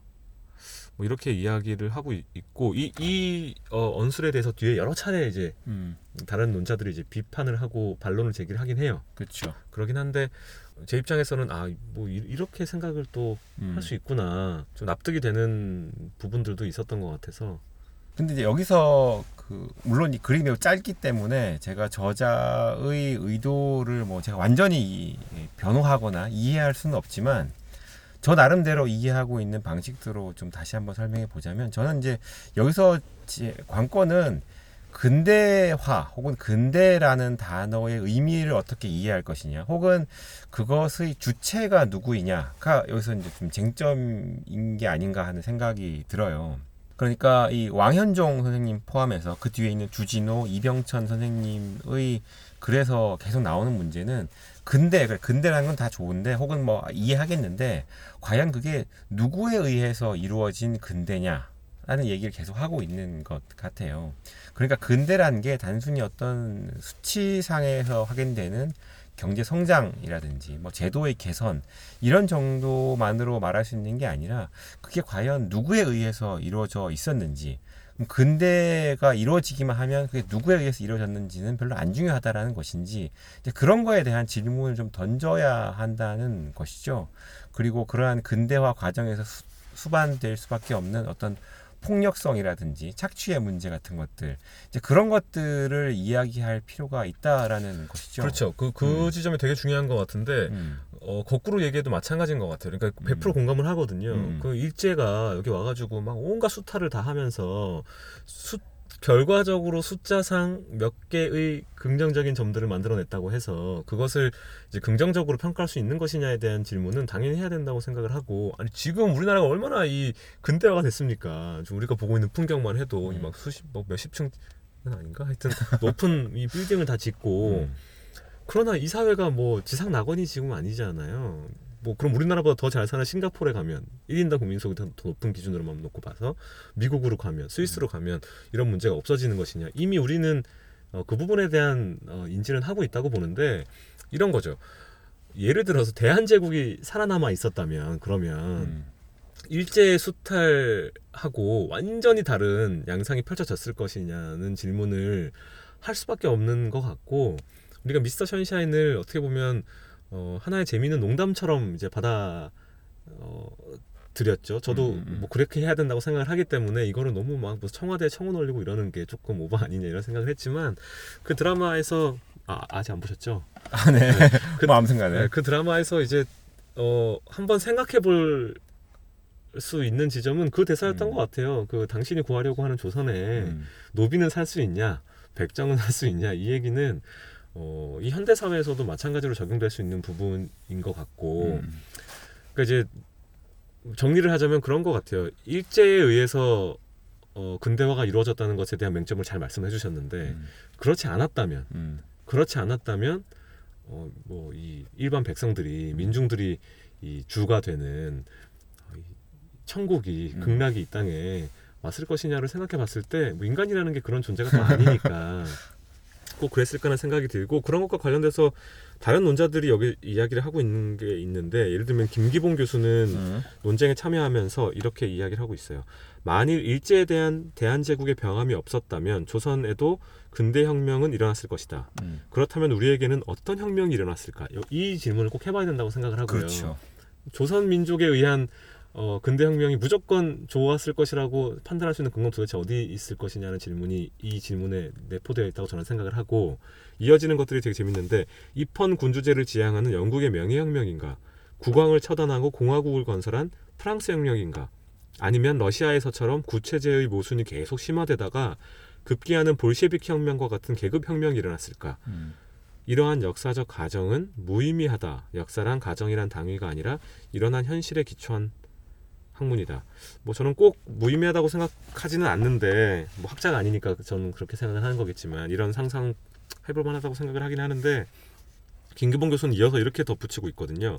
고종의 자주적 근대 개혁은 처음부터 끝까지 일본의 메이지 유신을 모방하고자 했다. 그렇죠. 저는 거기가 아주 그렇다면 자주적 근대화와 식민지 근대화의 차이는 무엇인가? 음. 고종이라는 개혁 주체 대신에 일제라는 타제에 의해 주도되었다는 점 이외에 다른 무슨 차이가 있는가?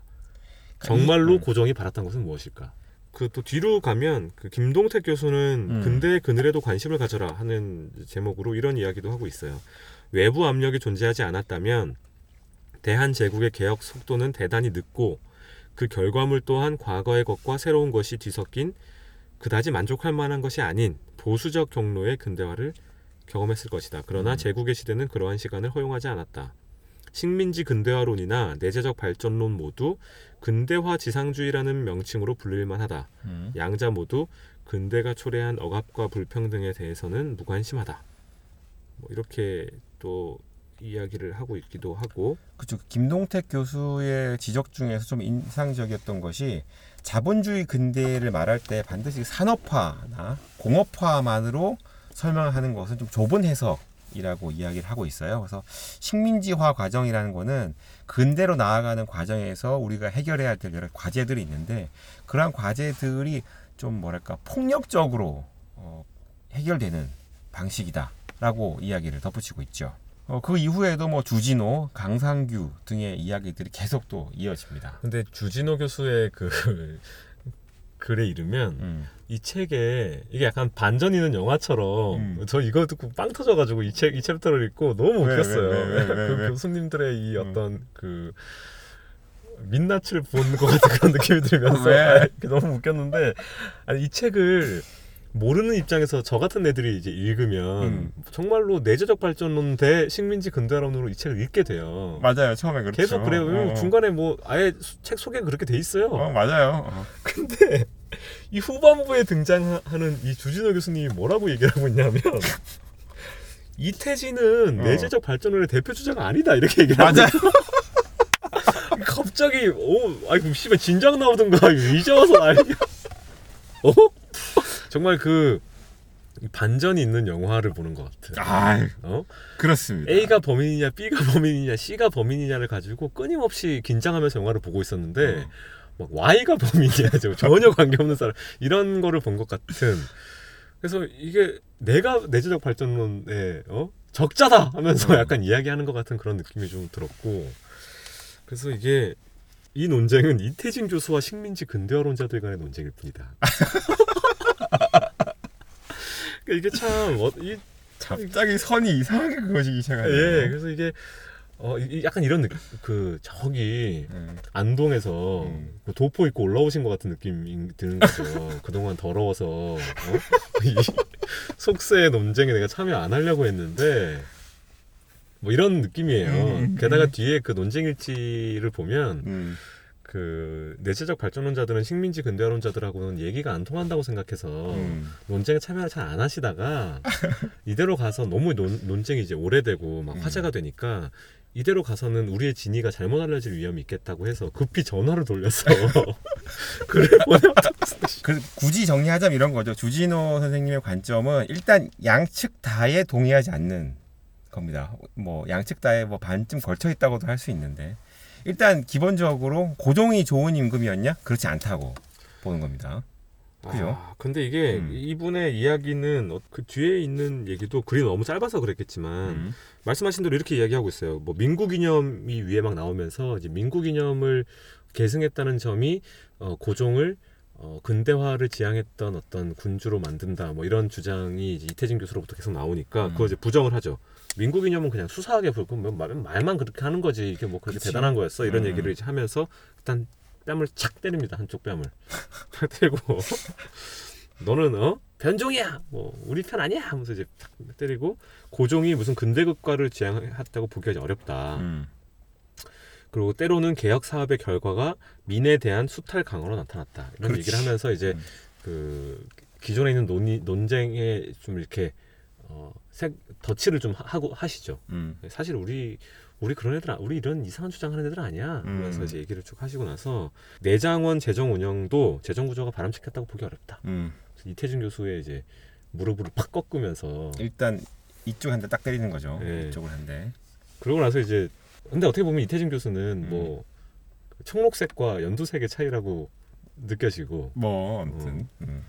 왜냐면 그 앞에서도 이태준 교수 가 그런 얘기를 하거든요. 자기는 왕실과 황실의 역할을 더 강조하는 뭐 그런 거라고. 어쨌든 김지호 교수한테 이제 딱 등을 돌리고 이제 이제 다음은 너다. 어, 기관총으로 이제 장전을 하고 휘갈기기 시작하시는데 이 어. 부분이 아, 나 식민지 근대화론자인가 봐. 왜? 나 왜, 저기? 친일파인가 봐. 왜, 왜 그랬어? 약간 왜? 이해가 잘 안 돼. 여기 뭐라고 음. 하고 계시냐면 음. 식민지 근대화론은 궁극적으로 대한제국 식민지화의 필연성과 음. 식민지 기간의 일본의 시혜를 강조하는 논리로 귀결될 수밖에 없다. 저는 여기에 대해서 약간 뭐 물론 뭐 그럴 수 있는데 어쨌든 이렇게 얘기를 하고 근데 그 다음 문장이 약간 논리적으로 이해가 안 되는 것이 그러나 당시 대한제국이 뒤처졌다고 해서 반드시 식민지로 전락해야 하는 근거는 무엇인가? 그리고 그 다음에 뭐 성장했다고 성장을 했더라도 수탈이 있지 않았는가? 음. 이런 얘기를 한단 말이에요. 음. 아, 그래서 이게- 아니 누가 지금 이, 지금 이 앞에서 이어졌던 이 논쟁이 대한제국은 경제 성장이나 근대화 면에서 뒤처졌기 때문에 필연적으로 식민지가 되었어야 한다는 얘기가 없었어요.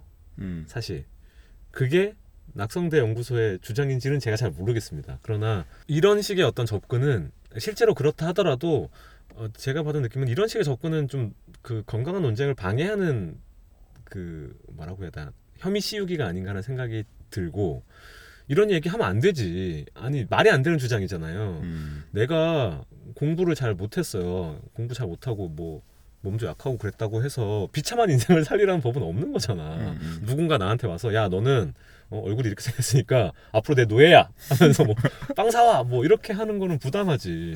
그렇지. 아니 이렇게 생긴 것도 씨발 열받아 죽겠는데 이 새끼야 내가 네 빵까지 사다 줘야 되냐 이게 정상이죠. 그런데 논쟁이 그냥 그렇게 가면 안 되는 거지. 음, 그러면 음. 정말로 이 학문을 정치에 이용하면서 뭔가 우리의 역사를 부정하고 안 좋은 방향으로 끌고 가려는 악의가 담긴 음. 음, 거라고 저는 생각을 하고 네. 그런 거라면 저도 반대해요. 음, 음. 그런데 과연 그런 것인가에 대해서는 이 책만 봐가지고는 알 수가 없어요. 고정 고정 황제 역사 청문회라는 책만 놓고 봐서는 어, 대한제국은 근대화에 실패했기 때문에 필연적으로 식민지가 되었어야만 한다라고 음. 주장하는지는 잘 모르겠다는 느낌을 저는 받았고 만약에 그렇다고 하면 어, 그것은 비판해야 마땅한 것 같기는 하고 음. 이런 생각이 좀 들었고 성장했더라도 수탈이 있지 않았냐 하는 질문에 대해서도 어, 약간 같은 맥락에서 만약에 이 그러니까 식민지 근대화론의 주장이 거기까지 가닿으면 거기서는 좀 이제 저항을 해야 되는 것 같아요. 성장을 했기 때문에 어쨌든 우리가 음. 지금 이렇게 잘 먹고 잘 살게 된 것은 음. 박정희 장군님 덕분이야. 라는 맥락에서 우리가 지금 잘 먹고 잘 살게 된 것은 천황님 덕분이야라고 이야기하는 것은 좀 말이 안 되잖아요. 음, 이상한 음. 거지 그거는 이상한 논리인데 어, 그냥 객관적으로 경- 그, 그 시기에 어떤 이런 경제 성장의 유산들이 남겨져 올 수밖에 없었다는 거를 실증을 하고 그런 문제에 대해서 실증을 하는 것은 어, 그것 자체로 어, 비난받아야 되는 것인가 하는 생각이 드는 거죠. 어, 우리가 카트 에커트 책 읽었을 때 얘기한 것처럼 저는 그게 식민 시기를 미화했다는 생각은 정말 눈곱만큼도 안 들었거든요. 오히려 더 부정적인 유산이 많이 넘어온 거죠 박정희 시대로. 음, 음. 그 관과 민이 유착을 해서 뇌물 한쪽에서 뇌물 갖다 바치고 한쪽에서는 그, 그, 그 회사의 성장을 위해서 그 회사에서 일하는 사람들과 주변의 여러 가지 것들을 다 억압하고 이렇게 하면서 얘네들을 이렇게 숫자만 이렇게 좋게 해주는 음. 그런 것들 자본가와 어떤 권력가들 간의 결탁이 60년대로 넘어왔다 이렇게 이해해도 그 책의 내용은 크게 틀리지 않을 것 같다는 생각이 이제 들었기 때문에 음. 그래서 그런 부분들이 좀 헷갈렸고 이거 뭐 너무 짧아서 그런 거겠지만 뒤에 가면 이런 얘기도 있거든요. 여기에 30년 고종에 대해서 평가하면서 30년을 한 자리에 있으면서 사상적 발전 안 한 게 말이 되냐. 이게 이게 근거예요. 30년 동안 한 자리에 있으면서 음. 사상적 발전 안 한다는 게 말이 되느냐. 이게 논증의 근거예요. 고종은 개명군주였다. 이렇게 끝나. 128페이지인데 도대체 이렇게 시작합니다. 도대체로 시작합니다. 네. 도대체 1873년 20세에 친정에 나서서 30여 년을 다스렸던 군주가 음. 아무런 사상적 발전을 거치지 않았다는 것은 상식적으로 납득하기 어렵다. 음. 이 문단은 이렇게 시작을 하고요. 중간에 물론 뭐 고종이 뭐 개방론의 입장에 손을 들어주었다는 둥, 단발령의 취소를 거부했다는 둥, 뭐 과거제의 부활과 연자제의 제도 입을 주장하는 보수 세력의 요구에 끝까지 응하지 않았다는 둥, 뭐 하여튼 뭐 몇 가지 이야기가 나, 나옵니다. 그러나 음. 어쨌든 간에 이 문단의 끝은 어, 비록 실패했고 한계를 지니고 있었던 것은 사실이었으나 고종이 계명군주를 지향했다는 점은 인정해도 무방하다고 본다. 이렇게 음. 이제 하고 있기 때문에 물론 이분이 어, 고종이 계명군주였다는 사실에 대해서 어, 본인의 뭐 뭔가를 걸고 이렇게 주장하고 있는 건 아닌 것처럼 보이, 보이고 이 글의 주자 이 글의 내용은 모두 까기거든요. 모두 음, 까기. 음, 음. 본인이 중간에 들어와 가지고 진정한 내재적 발전론자인 내가 들어와서 이 홈파망으로 진행되고 있는 이 논쟁을 음.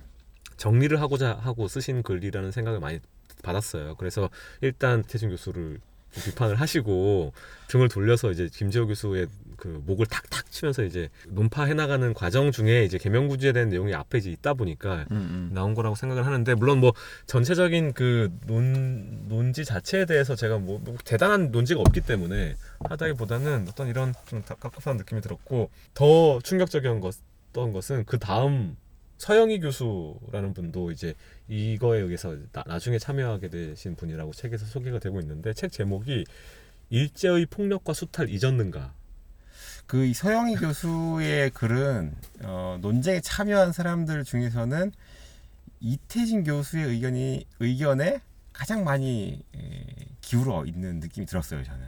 근데 이게 논쟁의 어떤 성격이 약간 이제 그 독자로 하여금 깨닫게 되는 그런 지점이었던 것 같아요. 이, 책, 음. 이 글의 제목이 그 전에는 이게 뭐 예산이 어떻고 뭐 고종의 뭐 정치적 사상이 어떻고 이런 식으로 논쟁이 흘러가니까 음. 굉장히 어렵기도 하거든요. 그래서 이제 아, 이 사람들이 하는 얘기들을 따라가려고 이제 정신을 바짝 차리고 이제 있다가 일제 수탈을 잊었는가라는 음. 질문이 탁 나오니까 아 이거 그거였지. 아차. 아, 이거 그냥 저기 신문에서 음. 어 그거 그냥 막 그 싸우던 그거구나 그거였구나 이런 생각이 이제 드는 거죠. 그러니까 이게 어떻게 보면 어, 어, 왜냐하면 그 아까 일제 경, 그 경제 성장에 대한 논쟁도 굉장히 생각할 지점들이 많은 거잖아요. 18세기에 조금 괜찮았던 조선 경제가 19세기에 확 안 좋아졌다가 20세기 초에 가서 회복을 하는데 그 회복이 수, 숫자로 나타난 거는 뭐 20년대라고 치고 음. 뭐 그렇다고 하니까 그런데 그 기원이 어디에 있었는지 어떤 근원에 의해서 이게 시작이 됐는지는 너무너무 흥미로운 주제잖아요. 음. 답이 네, 답을 내기가 굉장히 어려운 질문이기는 하죠. 대한제국이 중간에 망해버렸기 때문에 음. 그래서 대한제국을 전체적으로 이게 좋은 나라였냐 나쁜 나라였냐를 판단하는 문제와 관계없이 대한제국이 시행했던 몇 가지 개혁이 어떤 어, 이 프로세스를 따라서 이 긍정적인 효과에 영향을 미쳤는가 이거에 대해서 어떤 사람은 미, 그거는 너무 먼 거고 원인이 이렇게 붙이기가 힘들어라고 주장하는 사람들이 있고 야 아니야 이런 이런 이런 경로에 따라서 이거는 분명히 효과가 있었어라고 주장하는 사람들이 있고 이 둘이 한판 붙는 거는 굉장히 구경할 만한 싸움이었던 것 같은데 음. 일제 수탈을 잊었냐라고 하는 거는 완전히 그, 성, 그 논쟁의 성격이 어떤 그 이성의 영역에서 감성의 영역으로 옮겨가는 것 같은 음.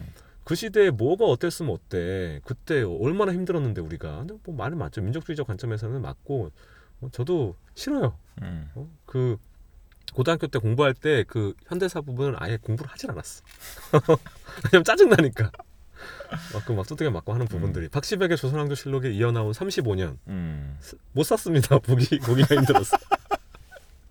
한 권 사고 못 샀는데 이제 그런 것들에 대한 감정적인 분명 뭐 부분은 공감을 하지만 이 책에서 우리가 얻어낼 수 있는 것이 음.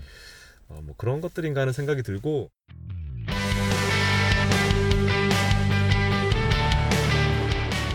여러분은 지금 일생에 단 한 번을 위한 방송 역사책 읽는 집을 듣고 계십니다.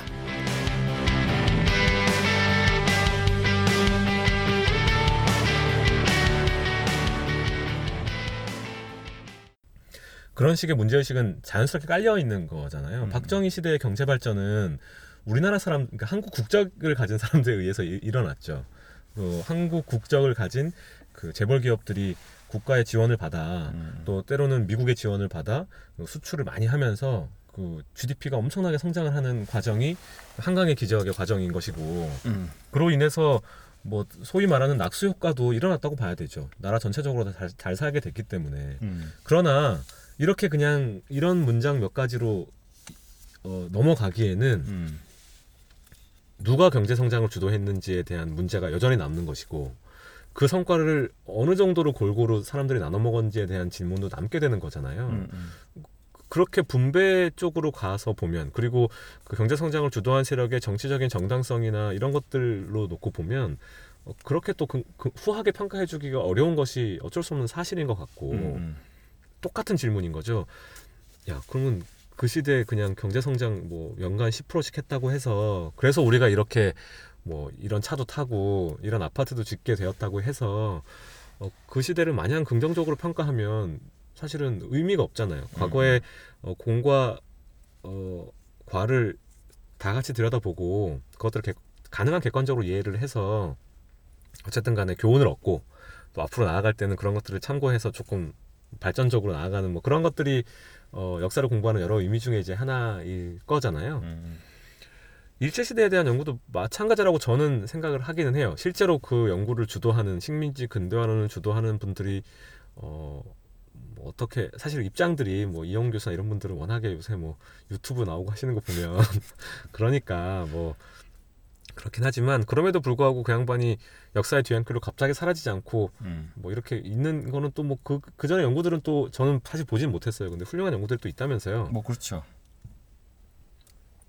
이 책을 통해서 이 책이 저한테 재밌게 느껴졌던 이유는 어, 그런 식의 어, 논쟁이 안, 일어나지 않았기 때문이라고 저는 생각을 하긴 하거든요. 음. 그러니까 일제 시대의 경제 성장이 선이었냐 악이었냐를 평하는 것은 너무 쉽고 너무 쉽죠. 당연히 안 좋았지. 그때 뭐 시- 숫자로 발전한 게 보였다 한들 말씀하신 대로 뭐 저기 뭐야 위안부 끌려가고 뭐 하는 마당에 그, 그 시대를 어떤 미친 사람이 하- 한국 사람이라면 좋다고 생각하겠어요. 음.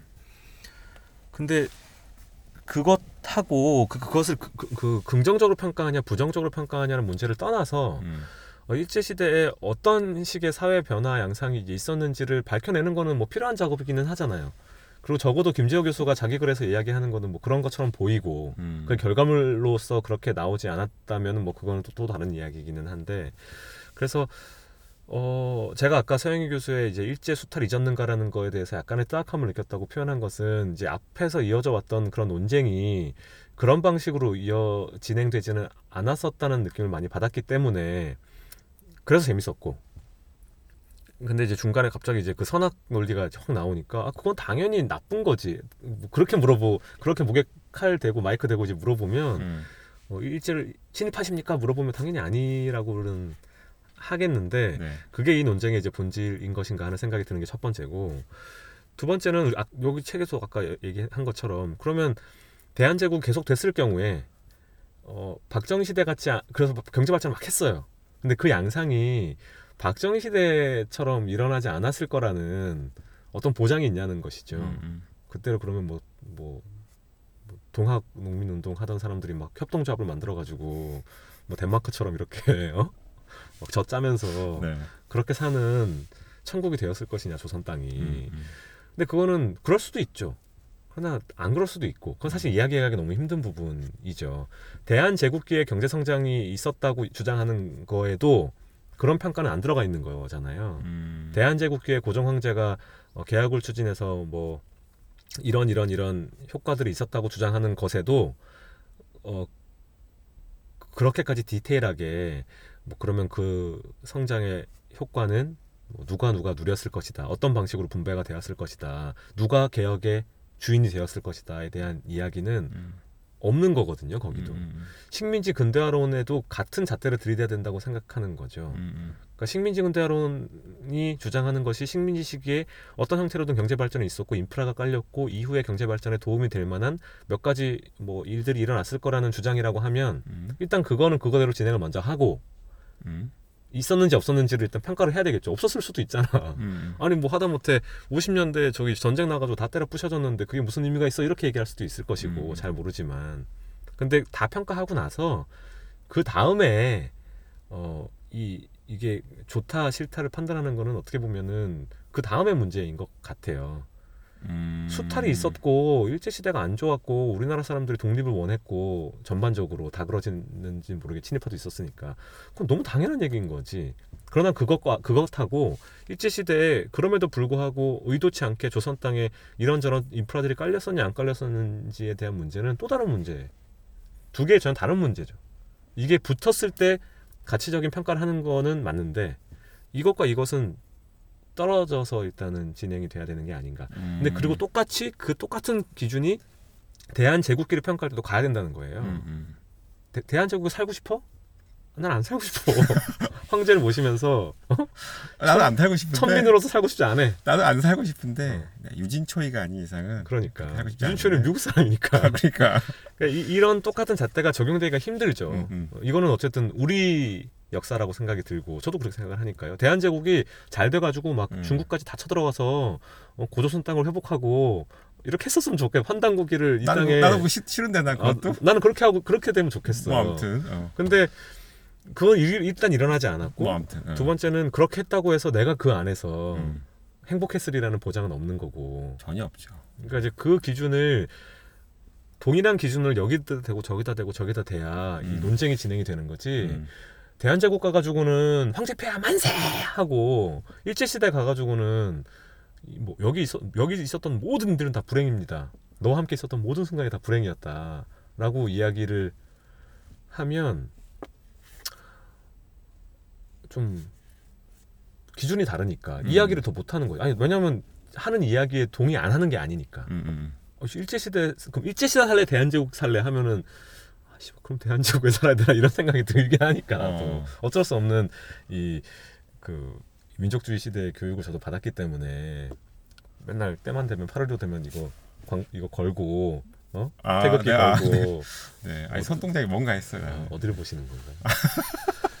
네, 그렇기 때문에 그래서 네. 그런 그런 정도의 어, 생각을 좀 했다는 음, 뭐 저도 뭐 대체로 다 동의하고요. 역시 저도 뭐 그런 식의 가치 판단을 선험적으로 집어넣고 어, 얘기하는 거는 경계해야 된다고 생각은 하지만 또 한편으로 저는 그런 성장 혹은 뭐 근대화 이면에 숨어 있는 수탈의 문제라는 게 저는 이게 과연 딱 분리해서 볼 수 있는 문제인가 하는 생각은 좀 있긴 있어요. 그러니까 저는 수탈이 없으면 성장하기 어렵다. 아, 뭐 그렇다기보다는 성장이라고 할 때 그 성장 자체에서 뭐 선과 악의 문제를 떼어놓고 그것만 수치만 놓고 객관적으로 볼 수 있는가 하는 생각이 좀 사실 좀 있긴 있어요. 저는 그게 항상 붙어 있는 문제라고 생각을 하거든요. 그래서 이거를 어, 연구할 때는 분리해서 생각을 하고 다시 또 붙이고 이런 게 과연 어 될까 이런 생각은 좀 있긴 있어요. 그러니까 우리가 그걸 어떻게 분리하고 다시 붙일지 뭐 이런 거에 대한 고민이 계속 저도 있긴 있는데 그건 뭐 우리가 자주 하는 얘기도 하고 제가 나조개님께 예전에 하는 그런- 고백이기도 하죠. 예전에 그런 얘기 하시지 않았었나요? 음. 예를 들어서 박정희 시대를 연구하는 어떤 맞아요. 예. 젊은 연구자가 있다고 했을 때그 음. 주변에 이제 있는 분들이 또 다 운동하고 하는 분들이라고 하면 그래서 음. 너는 박정희가 좋다는 거야? 어, 그렇지. 이렇게 물었을 때그 그거 젊은 연구자가 저 아닙니까? 그냥? 질문을 마주하는 그 젊은 연구자의 어.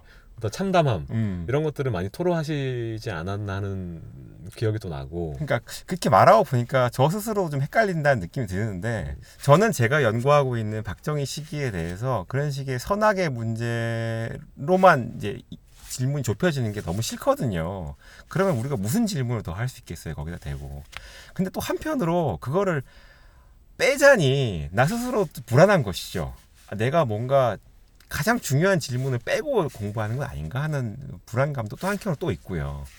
그 사이에서 계속 왔다 갔다 하면서 고민하고 있는데 어떤 여- 어떤 어. 어떤 연구 결과물이 하나의 이제 뭐 그 물리적인 물질적인 결과물로 나, 나타난다고 생각했을 때 음, 어, 그거의 최종적인 형태는 음. 말씀하신 대로 그, 그 시대에 대한 어떤 평가와 떨어질 수 없다고 저는 생각해요. 음. 그건 제가 예전부터 얘기했던 거기도 하고 뭐 역사라는 게 뭐 객관적이니 주관적이니 뭐 말이 많지만 잘 모르겠으나 그냥 숫자만 쭉 나열해 놓고 통계 수치 던져주는 게 아니니까 역사를 공부하고 그 결과물을 낸다는 행위 자체가 어쩔 수 없이 어, 연구하는 사람들 그리고 그 연구와 그 조응하는 그 연구의 독자들이 어, 상호작용 해가면서 그거에 대한 그 시대에 대한 평가를 할 수밖에 없다고 저는 생각을 하긴 해요.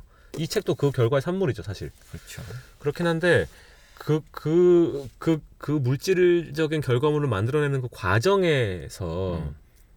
처음부터 이 선악의 개념이 음. 들어가면 나는 괜찮지. 읽는 사람이야. 아, 또 안 읽으면 되는데 싫은데 뭐. 근데 이제 어쨌든 그 단계별로 쌓아가는 과정이라는 게 있어야 되는 것이 아닌가. 음. 그럼 그런 거 아닌가요? 그, 그 자료를 수집하고 해석하고 할 때는 최대한 객관적인 자세를 유지를 하고 전체적으로 빠져나와서 그걸 조망하고 이렇게 판단할 때는 또 또 다른 시각을 가져야 음. 되고 물론 그게 한 몸으로 묶기 묶여서 최종적인 결과물이 만들어진다 하더라도 그러니까 그 저 같은 경우에는 이 식민지 근대화론에 대해서 불만인 거는 뭐냐면 아까 이제 이 책에서는 김재호 교수는 자신의 의도는 뭐 특정한 시기를 미화하거나 그런 게 아니라 그 당시에 있었던 변화를 일단 객관적으로 고찰하는 게 먼저고 그 다음에 그거에 대한 판단이 들어가야 되고 뭐 이렇게 얘기를 하시거든요. 실제로 이 얘기는 김재호 교수뿐만이 아니고 그 당시 즈음에 이영훈 교수가 막 이런 취지로 인터뷰를 했던 걸로 제가 기억을 해요. 식민지 근대화로는 식민지를 미화하려는 것이 아니라 근대적인 형태의 경제 성장이 단지 식민지에 일어났을 뿐이라는 것이 연구 결과가 드러났을 뿐이다라고 이제 이야기하시는 인터뷰를 읽었던 기억이 나고 저 역시도 뭐 그 문장 자체에 대해서 뭐 이견이 있었던 거는 아니었거든요. 근데 실제로 그 이영훈 교수나 뭐 그런 분들의 책을 읽어보면 뭐랄까 이건 제 뭐 심정일 수도 있는데 그런 그 당시 시대에 대한 종합적인 고찰이 좀 항상 뒤로 다늘 뒤로 미뤄져 있고 혹은 유예되거나 그거에 대해서 이야기하지 않으려고 하는 그런 어, 그런 경향이 있는 것 같은 느낌이 들어요. 항상 그거에 대한 결론은 유보돼 있거든요. 그러니까 마지막으로 도착해야 될 혹은 가장 중요한 질문이라고도 할수 있는 그 질문을 계속 유보시키는 방식으로 뒤로 밀어두시니까 그러니까 계속 그런 어, 혐의를 받는 게 아닌가 하는 생각이 들기도 들고요. 근데 2018년에 음. 한국에서 네. 아, 저, 전 사실 잘 모르겠어요. 그 음. 읽어보진 않아서. 근데 2018년에 대한민국에서 그, 그 친일을 하는 것의 그 음. 장점은 뭘까요? 왜냐하면 그게 되게 중요하잖아요. 음. 그 그럴 듯한 그 동기가 있어야 뭐 기소도 하고 뭐 그러는다면 근데 그 질문이 뒤로 미뤄지고 최종적으로 던져지지 않으면 어떤 결과가 생기냐면 결국 우리의 모든 문제는 숫자상으로만 성장하면 나머지는 다 필요 없어라고 하는 이제 그런 결론에 도달할 수도 있잖아요. 그러면 안 되는데 아 그건 그러면 안 되죠. 근데 음. 그런 문제가 내재적 발전론에 가면은 다른 해결이 되냐 해결이 되냐는 어, 되는 되냐고 건가요? 하면 그것도 이제 우리가 논쟁을 해야 되죠. 왜냐하면 어, 내재적 발전론 역시 그와 똑같은 혐의로 비판을 받는 게 사실이잖아요. 우리가 봤던 책도 있었던 것 같은데 그런 비판의 잣대는 똑같이 적용되어야 하는 것이기도 하고요. 뭐 아무튼 또 여기까지 얘기하고 나니까 또 끝도 없는 논쟁의 함정으로 들어가는 느낌이 듭니다. 어, 끝없는 수렁이고요. 이런 정도에서 빨리 이 수렁에서 발을 빼는 게 그렇습니다. 우리 남아 있는 주말을 위해서라도 맞습니다. 더 좋을 것 같습니다. 네. 자, 그럼 오늘 녹음은 이런 정도로 하고요. 일단 이 책은 어, 안타깝지만 현재 절판되어 있습니다. 아, 그렇죠. 저도 빌려서 네. 봤습니다. 어떻게 사셨어요? 저는 중고 서점에서. 어. 중고 서점에서 샀는데 책이 완전 새삥이네. 그러니까 요즘 중고 서점이 아주 좋습니다. 이 책 보십시오. 아이, 무슨 이 책은 심지어 서고에 있었어. 서고에 직원 문의. 그리고 아 이게 어, 왜 이렇게 줄을 많이 쳤어? 도서관에서 읽으시는 분 어. 빌려서 읽으시면 이렇게 좀 깨끗하게 읽으면 좋겠는데 그러니까. 아 이게 너무 이렇게 빨간색 색연필로 막 동그라뱅이를 막 너무 여기 심하게 형광펜도 있네. 야, 아 이게 너무 읽기가 힘들어서. 숫자도 매겼네 여기. 도서관에서 빌린 책에다가 메모를 하는 심정은 도대체 뭔지. 그러니까. 여기 보면 막 자기 생각이 막 적혀 있거든요. 이거 어디 있지? 왜 그러는지 모르겠어. 이러면 안 됩니다. 자, 뭐 아무튼간에 어, 전 기본적으로는 이 책은 읽기 편한 책이라고 생각을 합니다. 왜냐하면 여러 가지 의견들이 나오기 때문에 이 의견들을 받아들여서 자기 의견, 독자의 의견을 정리할 때 상당히 도움이 많이 되는 그런 책이라고 생각을 하고요. 어, 절판이지만 주변 도서관에서 꼭 한번 찾아보시기를 권해드리는 책입니다. 자, 그러면 오늘 녹음은 이런 정도로 마무리하도록 하고요. 자, 그럼 독서 근황 하고 마무리하도록 하겠습니다.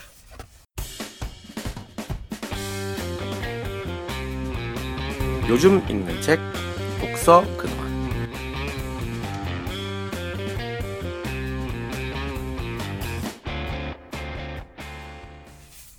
네, 독서 근황 시간입니다. 오늘은 제가 먼저 네네네 독서 근황 해보도록 하겠습니다. 제가 최근에 읽은 책 중에 가장 두툼한 책이 하나 있습니다. 어, 북한 체제의 기원이라는. 어, 그책 읽으셨어요? 아, 진짜 힘들게 다 읽었습니다. 아, 일단 제목이 많이 보던 단어가 들어가 있죠. 북한 체제 기원. 정말 많이 들어가는 단어인데 저희가 이걸 아주 유사한 책을 예전에 북조선 탄생 찰스 암스트롱의 책을 읽었는데요. 어, 제가 이번에 읽은 책 북한 체제의 기원 역시도 비슷한 시기를 다루고 있습니다. 저자는 김재웅 선생님이시고요. 그분이 이제 박사학위 논문으로 쓰셨던 거를 이제 다듬어서 책으로 냈는데 아주 투만 책으로 나왔습니다. 어, 이 책의 주된 주장은 북한 체제가 어, 만들어진 직접적인 계기가 뭐 45년 해방 이후도 아니고 50년 전쟁도 아니고 48년 중반 어딘가쯤이라는 음, 거예요. 음, 그러니까 그 이전 시기에는 북한의 국가 건설 과정이라는 것이 사실은 약간 민족주의적 관점.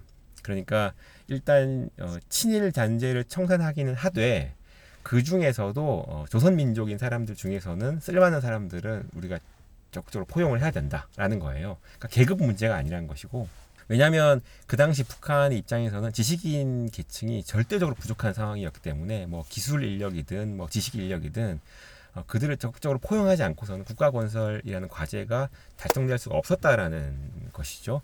그런 현실적인 필요에 의해서 민족주의에 입각한 어, 그런 어, 국가 건설이 이루어졌고 어, 세간에 알려진 거에 비해서 북한의 친일파 청산이란 것도 그렇게 광범위하게 이루어진 건 아니라고 하더라고요. 음.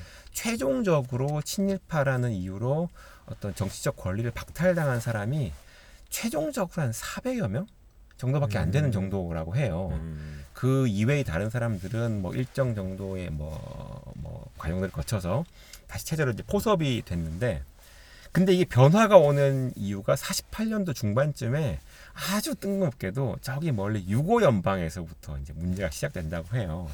그때 유고 연방이 뭐 티토를 중심으로 해서 또한 대단히 민족주의적인 어떤 노선을 걷게 되죠. 다시 말해서 소련으로부터 독립적인 노선을 걷게 되는데 이거에 대한 전면적인 비판 어, 의견이 비판 여론이 소련 체제 내에서 이제 이루어지게 됐고 그 영향이 북한에도 온다라는 것이죠. 그래서 북한에도 이제 민족이라는 개념보다는 계급이 더 중요해지는 게 온다는 거죠. 그래서 노동자 혹은 뭐 농민이 중심에 선 그런 국가가 만들어지는 과정이 됐고 그것이 현재 북한 체제의 어떤 정초를 놓게 됐다라고 이야기를 하고는 있어요. 이게 대체적인 주장의 큰 골자인데 음.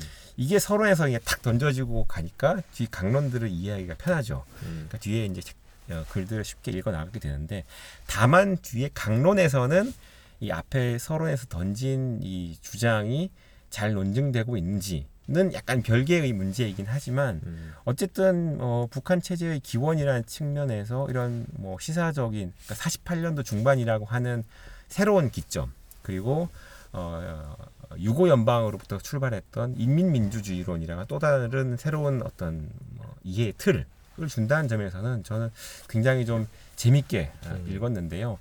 어, 다만 뒤에 강론에 대해서는 저자한테 좀 물어보고 싶은 것들이 좀몇 가지 있더라고요.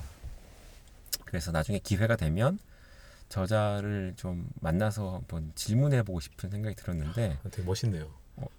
왜냐면 만날 수 있다는 점. 어, 이 책을 제가 읽, 읽는 중간에 제가 김재용 선생님의 강의를 들었습니다. 음. 지금 역사문제연구소에서 진행하고 있는 굿바이 판문점이라고 하는 강의가 있는데 아, 예. 본 것 같아요. 예, 포스터. 예. 저희 페이스북에도 공유를 해드린 적이 있는데 그 강의를 제가 들었었거든요. 어, 네. 가셔서 네네네 직접 들었는데 또 나름의 또 재미가 또 어. 있고 물론 그 강의의 주제는 아까 말씀드린 그 주장과는 약간 좀 차이가 있습니다만은 음. 또 디테일에도 무게를 둔 강의였는데 어 그분 강의도 굉장히 좀 잘하시더라고요. 어, 재미 재밌게 하시는 모양이네요. 어, 무슨 뭐 달변이라거나 농담을 너무 너무 잘하신다거나 그렇지는 않은데 어, 상당히 좀 뭐랄까 이 수강생들을 잘 좀 이렇게 우쭈쭈 우쭈쭈 하는 그런 느낌이 있어요. 뭐 표현하기 좀 어려운데 네. 굉장히 재밌게 강의를 들었던 기억이 나는데 나중에 또 그런 기회가 또 더 있을 것 같으니까 그런 자리에서 한번 질문해 보고 싶은 마음도 있고 어 제가 또 건너 건너 듣기로는 뭐 건너 건너도 아니죠 어, 저희 게스트로 몇 번 나오셨던 피군님께 듣기로는 음. 그 주장이 어, 북한사 연구자들 내에서도 좀 약간 논쟁의 여지가 있는 주장인가 보더라고요. 음. 그래서 그- 그런 반대되는 입장도 또 기회가 되면 좀 들어보고 싶은 생각도 좀 있고요. 음. 그래서 그런 점에서 상당히 재미있는 어, 저도 한번 읽어봐야 책이었습니다. 되겠습니다. 네. 기회가 되면 방송에서도 한번 어, 예, 좋을 것 같습니다. 그것도. 네. 피군을 모시고. 피군과 뭐 저자도 모실 수 아, 있을 저자도? 네, 가능할 것 같습니다. 이거는. 역시. 점점 이제 벌어져가는 아, 약간 저 세계로 가시는 것 같은 네. 뭐, 우리네 지식인 세계로 넘어가시고 그렇죠. 저는 이제 일반 대중들의 여기 남아 있고 느낌이 좀 드네요. 네. 나조이님 최근에 어떻게? 예, 아이고 책 얘기를 하기 전에 뭐 네. 저, 저, 는 그냥 가, 벼운 에세이 두 편 말씀드리려고 하는데 네. 제가 사실 이제 뭐 아치, 아까 이제 근황 토크를 못했습니다만은 전국 역사학 대회가 있지 않았습니까? 어, 그렇습니다. 제가 이때 그 그때 제가 가려고 음. 제가 휴가를 냈어요. 어, 진짜? 제가 금요일에 회사 안 갔어요. 근데 그 건강 검진 오전에 하고 음. 어, 건강 검진하면 이제 하루 쉬니까 음. 오후에 가려고 이제 스케줄을 다 만들어 놨다가 오, 같이 가지. 그러니까 이제 암초에 걸려서 어. 금요일도 못 갔을 뿐 아니라 음. 아시다시피 이제 토요일도 못 가고 음. 뭐지 그런 결국에는 이제 그 발표하셨는데 발표하는 것도 못 보고 그랬는데 어, 어, 거기에 대한 좀 이렇게 뭐 짧게 뭐 없을까요? 뭐 감상 내용 요약 감상 내용 요약? 어, 근황 토크 형태로 아, 너무 길어지나? 아니 뭐 짧게 얘기하자면 어 저희 어, 청취자 여러분들께 꼭 알려드리고 싶은 것 중에 하나가 매년 1년에 한 번 늦가을쯤에 전국 역사학 대회라고 하는 행사가 있어요. 뭐 전국 역사학계 모든 모든까지는 아니구나. 대부분의 학회들이 모여서 발표를 하는 어, 저 혼자 표현으로는 역사학계 우드스탁이라고 아, 표현을 하는데 음. 어, 금요일 같은 경우에는 전체 이제 세션 하나의 세션이 있고요. 토요일에는 각 학회에서 각자 준비한 발표들을 막 수십 군데에서 발표를 합니다. 그래서 전체 프로그램을 보고 내가 듣고 싶은 발표가 있으면 시간 맞춰서 장소에 가서 발표 듣고 뭐 이렇게 할 수 있거든요. 그래서 제가 듣고 싶은 발표도 많이 듣고 심지어 이번에는 제가 발표까지 음. 하기도 했는데 어 그럼 발표도 발표이지만 이렇게 역사책을 좋아하는 저희 독자 입장에서 또 즐거운 건 뭐냐면 그 행사 한 이틀 동안 웬만한 역사학 출판사들 다 옵니다. 음. 다 와서 책들 다 쫙 늘어놓죠. 음. 거기 가면 이제 웬만한 대형 서점 역사 코너보다 역사책이 더 많죠. 어. 그래서 책을 한번 싹 보고 내가 보고 싶은 책이 뭐 있는지 빨리 이렇게 체크해놨다가 음. 거기서 사기도 하고 아니면 추후에 뭐 이렇게 주문을 할 수도 있고요. 또한 그런 오프라인 매장의 장점이 뭡니까? 책을 내가 쫙 펼쳐볼 수 있는 거 아니겠습니까? 이렇게 보기도 하고, 어, 혹은 어, 간혹 그냥 뭐 바자회 같은 하는 바자회 같은 걸 하는 이 코너도 있어요. 그런 데 가서 좀 음. 저렴하게 책을 또 살 수도 있고요. 그런 점에서 이 독자 입장에서 너무너무 즐거운 행사이기도 하거든요. 그래서 꼭 뭐 올해는 이미 지나갔지만 내년부터라도 좀 기억을 해 두셨다가 이런 행사가 있으면 어, 저희 청취자 여러분들도 한 번쯤 가보시는 것도 좋지 않겠는가. 정모 하면 좋다. 정모. 정모 오프라인 모임. 우리 뭐 공개 방송 아 그렇죠. 한 세 명 모시고 이렇게 그렇겠죠. 강의실에서 핸드폰 갖다 놓고. 그렇습니다. 어, 괜찮을 것 같은데. 게스트들도 좀 부르고 뭐 피군에서 한국에 계시는 분들. 아, 네, 그렇네요. 뭐 그럴 수 있겠네요. 야, 아무튼간에 이게 꼭 서울에서만 하지는 않거든요. 되게 제 기억이 맞으면 서울에서 한 번, 지방에서 한 번 이런 식으로 제가 아, 하는 걸로 그렇구나. 기억하는데 음. 뭐 작년인가 몇 년 전에는 부산에서 됐었고 음. 대전에서 했었던 기억도 나고요. 음. 그 주로 대학에서 하는데 어쨌거나 전국 어디에서 열릴지 또 음. 모르는 거기 때문에 음. 미리 일정을 체크해 두셨다가 뭐 사시는 곳에서 가까운 데서 하신다고 하면 한 번쯤 구경 가보시는 것도 여러모로 풍성한 경험이라고 생각을 합니다. 아, 그 이번에 참 절호의 기회였는데. 그러게요. 참, 네, 하여튼 지난 한 달이 저에게는 2018년 가장 힘든 한 달이었기 때문에. 아무튼간에 네. 독서 근황을 돌아가서 네네. 음. 아 저는 사실 그 책을 최근에는 많이 못 읽었고요. 제가 올해 그 책을 되게 이상하게 많이 읽었습니다. 평소에도 평소에 책을 별로 많이 아- 안 읽는 편이긴 하지만 근데 어. 도서관에 가니까 아 다 공짜잖아요. 제가 정말 이그 어렸을 때부터 음. 이렇게 돈을 잘 못 쓰는 그런 애들 있죠. 돈이 있으면 더 못 쓰는 애들 있어요. 뭐 돈이 뭐 일단 없어서 그런 거긴 하지만 어쨌든 돈을 잘 못 쓰는 음. 그 그런 이제 그냥 뭐 성격 탓인지 뭐 가정교육 탓인지 제가 잘 모르겠지만 음. 그런 약간 그 스타일이라서 책을 살 때도 그, 그게 알게 모르게 적용이 됐었던 것 같고 어. 근데 도서관은 멀고 뭐 가기 귀찮긴 하지만 의지를 가지고 차를 타고 이제 가면 거기는 뭐 책이 뭐 몇 권이 다섯 권씩 빌릴 수 있잖아요 그렇지. 그리고 다 공짜고 와이프 카드 만들고 하면 뭐 열 권 빌릴 수 있으니까 어. 물론 거기서 요새는 이제 애들 책을 다 빌리기 때문에 음. 뭐제 거도 제 거에도 이렇게 침범을 하고 하긴 하지만 그래서 올해는 뭐 거의 뭐 달달이 열 권씩 읽는 거예요 책을 정약용이요? 그러니까 물론 뭐 다- 달에 열 권 읽는다고 해서 우리나라의 음. 뭐 다독가에 내가 포함된다거나 그러지는 못하겠지만 제가 알기로는 한 달에 뭐 360권 읽으시는 분도 있어요 그 제 페이스북 친구 아, 중에는? 매일 한 권씩 읽으시는 것 같더라고요. 가능하긴 해. 그 독서 노트도 다 정리하고 하여튼 그런 분들도 계시니까 그러나 어쨌든 제 기준으로는 뭐 끼케야 세네 권 읽다가 뭐 열 권씩 읽으니까 야 음. 나도 이제 어 다독가로 거듭나는 모양이다라고 음. 생각을 했는데 저의 특징이 어 저의 삶을 관통하는 그 어떻게 보면 특징이 있거든요 뭐죠? 금방 포기하는 나는 라저기 어. 포기가 빠른 남자지. 네, 이게 지금 이상한 거 역사책 읽는 줄 이렇게 오래 한다는 거는 음. 99.9% 탕수육 때문이라고 보면 돼요 이미 흥미를 잃었어. 고마워. 아 어쨌든 네. 그 하여튼 그런 상황인데 그- 근데 뭐, 너무 바빠지고 이제 하니까 음. 제가 귓말이랑 인터 창에서 그랬잖아요. 요새는 책 읽기도 싫고. 책 뭐 이렇게 열, 뭐 열심히 읽었는데 뭐 음. 사는 게 바뀐 것도 하나도 없는 것 같고 그랬더니 음. 어, 김만하게 이렇게 얘기했죠. 어른이 되신 것을 환영합니다. 이제야 어른이 되었다고. 아이고 어떻게 깨달았어 이걸. 근데 어쨌든 그러다 보니까 뭐 책을 많이 못 읽고 그냥 쉽게 읽을 수 있는 음. 책들을 뭐 지난 한 달 동안 몇 권 그냥 읽고 말았는데 그 저는 이제 생활 밀착형 에세이라고 부르는데 음. 제가 술집 보는 걸 좋아하거든요. 그게 뭐 술집 가서 누구랑 얘기하는 것 같잖아요. 남의 어, 얘기 듣는 그렇죠. 거니까. 그 최근에 올해는 뭐 원래 그런 책들이 많이 있었겠지만 예, 예전에 제가 얘기했던 뭐 나는 그냥 버스 기사입니다. 음. 뭐 그런 책도 있었고 그리고 어떻게 어른이 돼?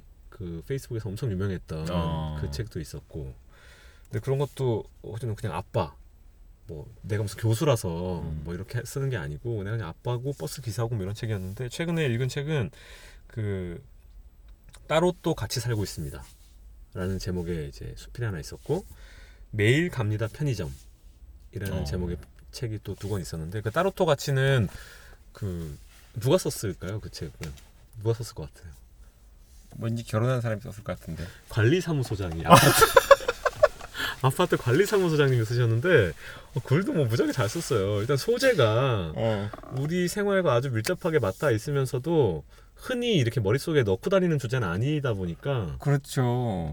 뭐 제가 그 따로 또 같이 살고 있습니다 책 보니까 관리사무소장님이 뭐 엄청 하는 일이 많더라고요. 어, 게다가 그 그렇죠. 쓰신 분이 이 그 일 잘하는 월급쟁이들의 특징이라는 거는 음.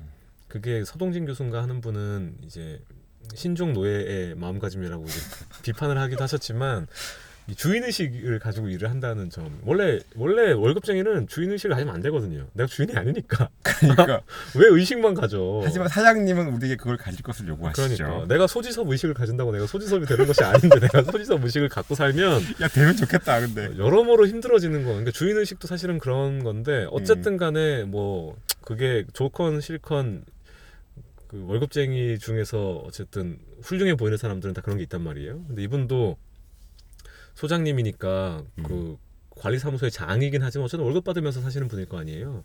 그러나 책을 이렇게 보면 어, 어쨌든 간에 하여튼 책임감이 좀 느껴지는 음.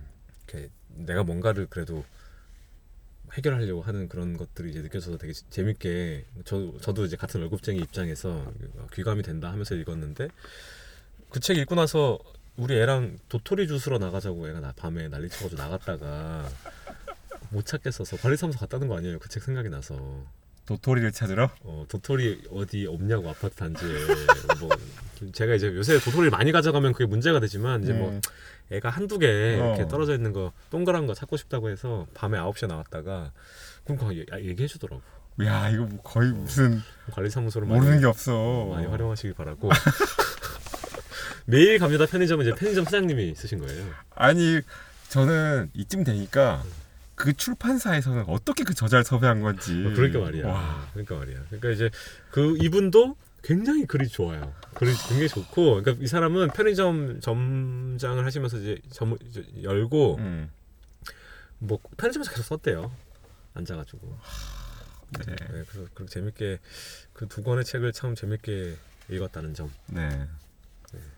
네. 한번 놀랍습니다. 네, 읽어보시는 것도 괜찮을 것 같습니다. 아파트 관리소장은 우리 아파트에 도토리가 어디 있는지도 아시는.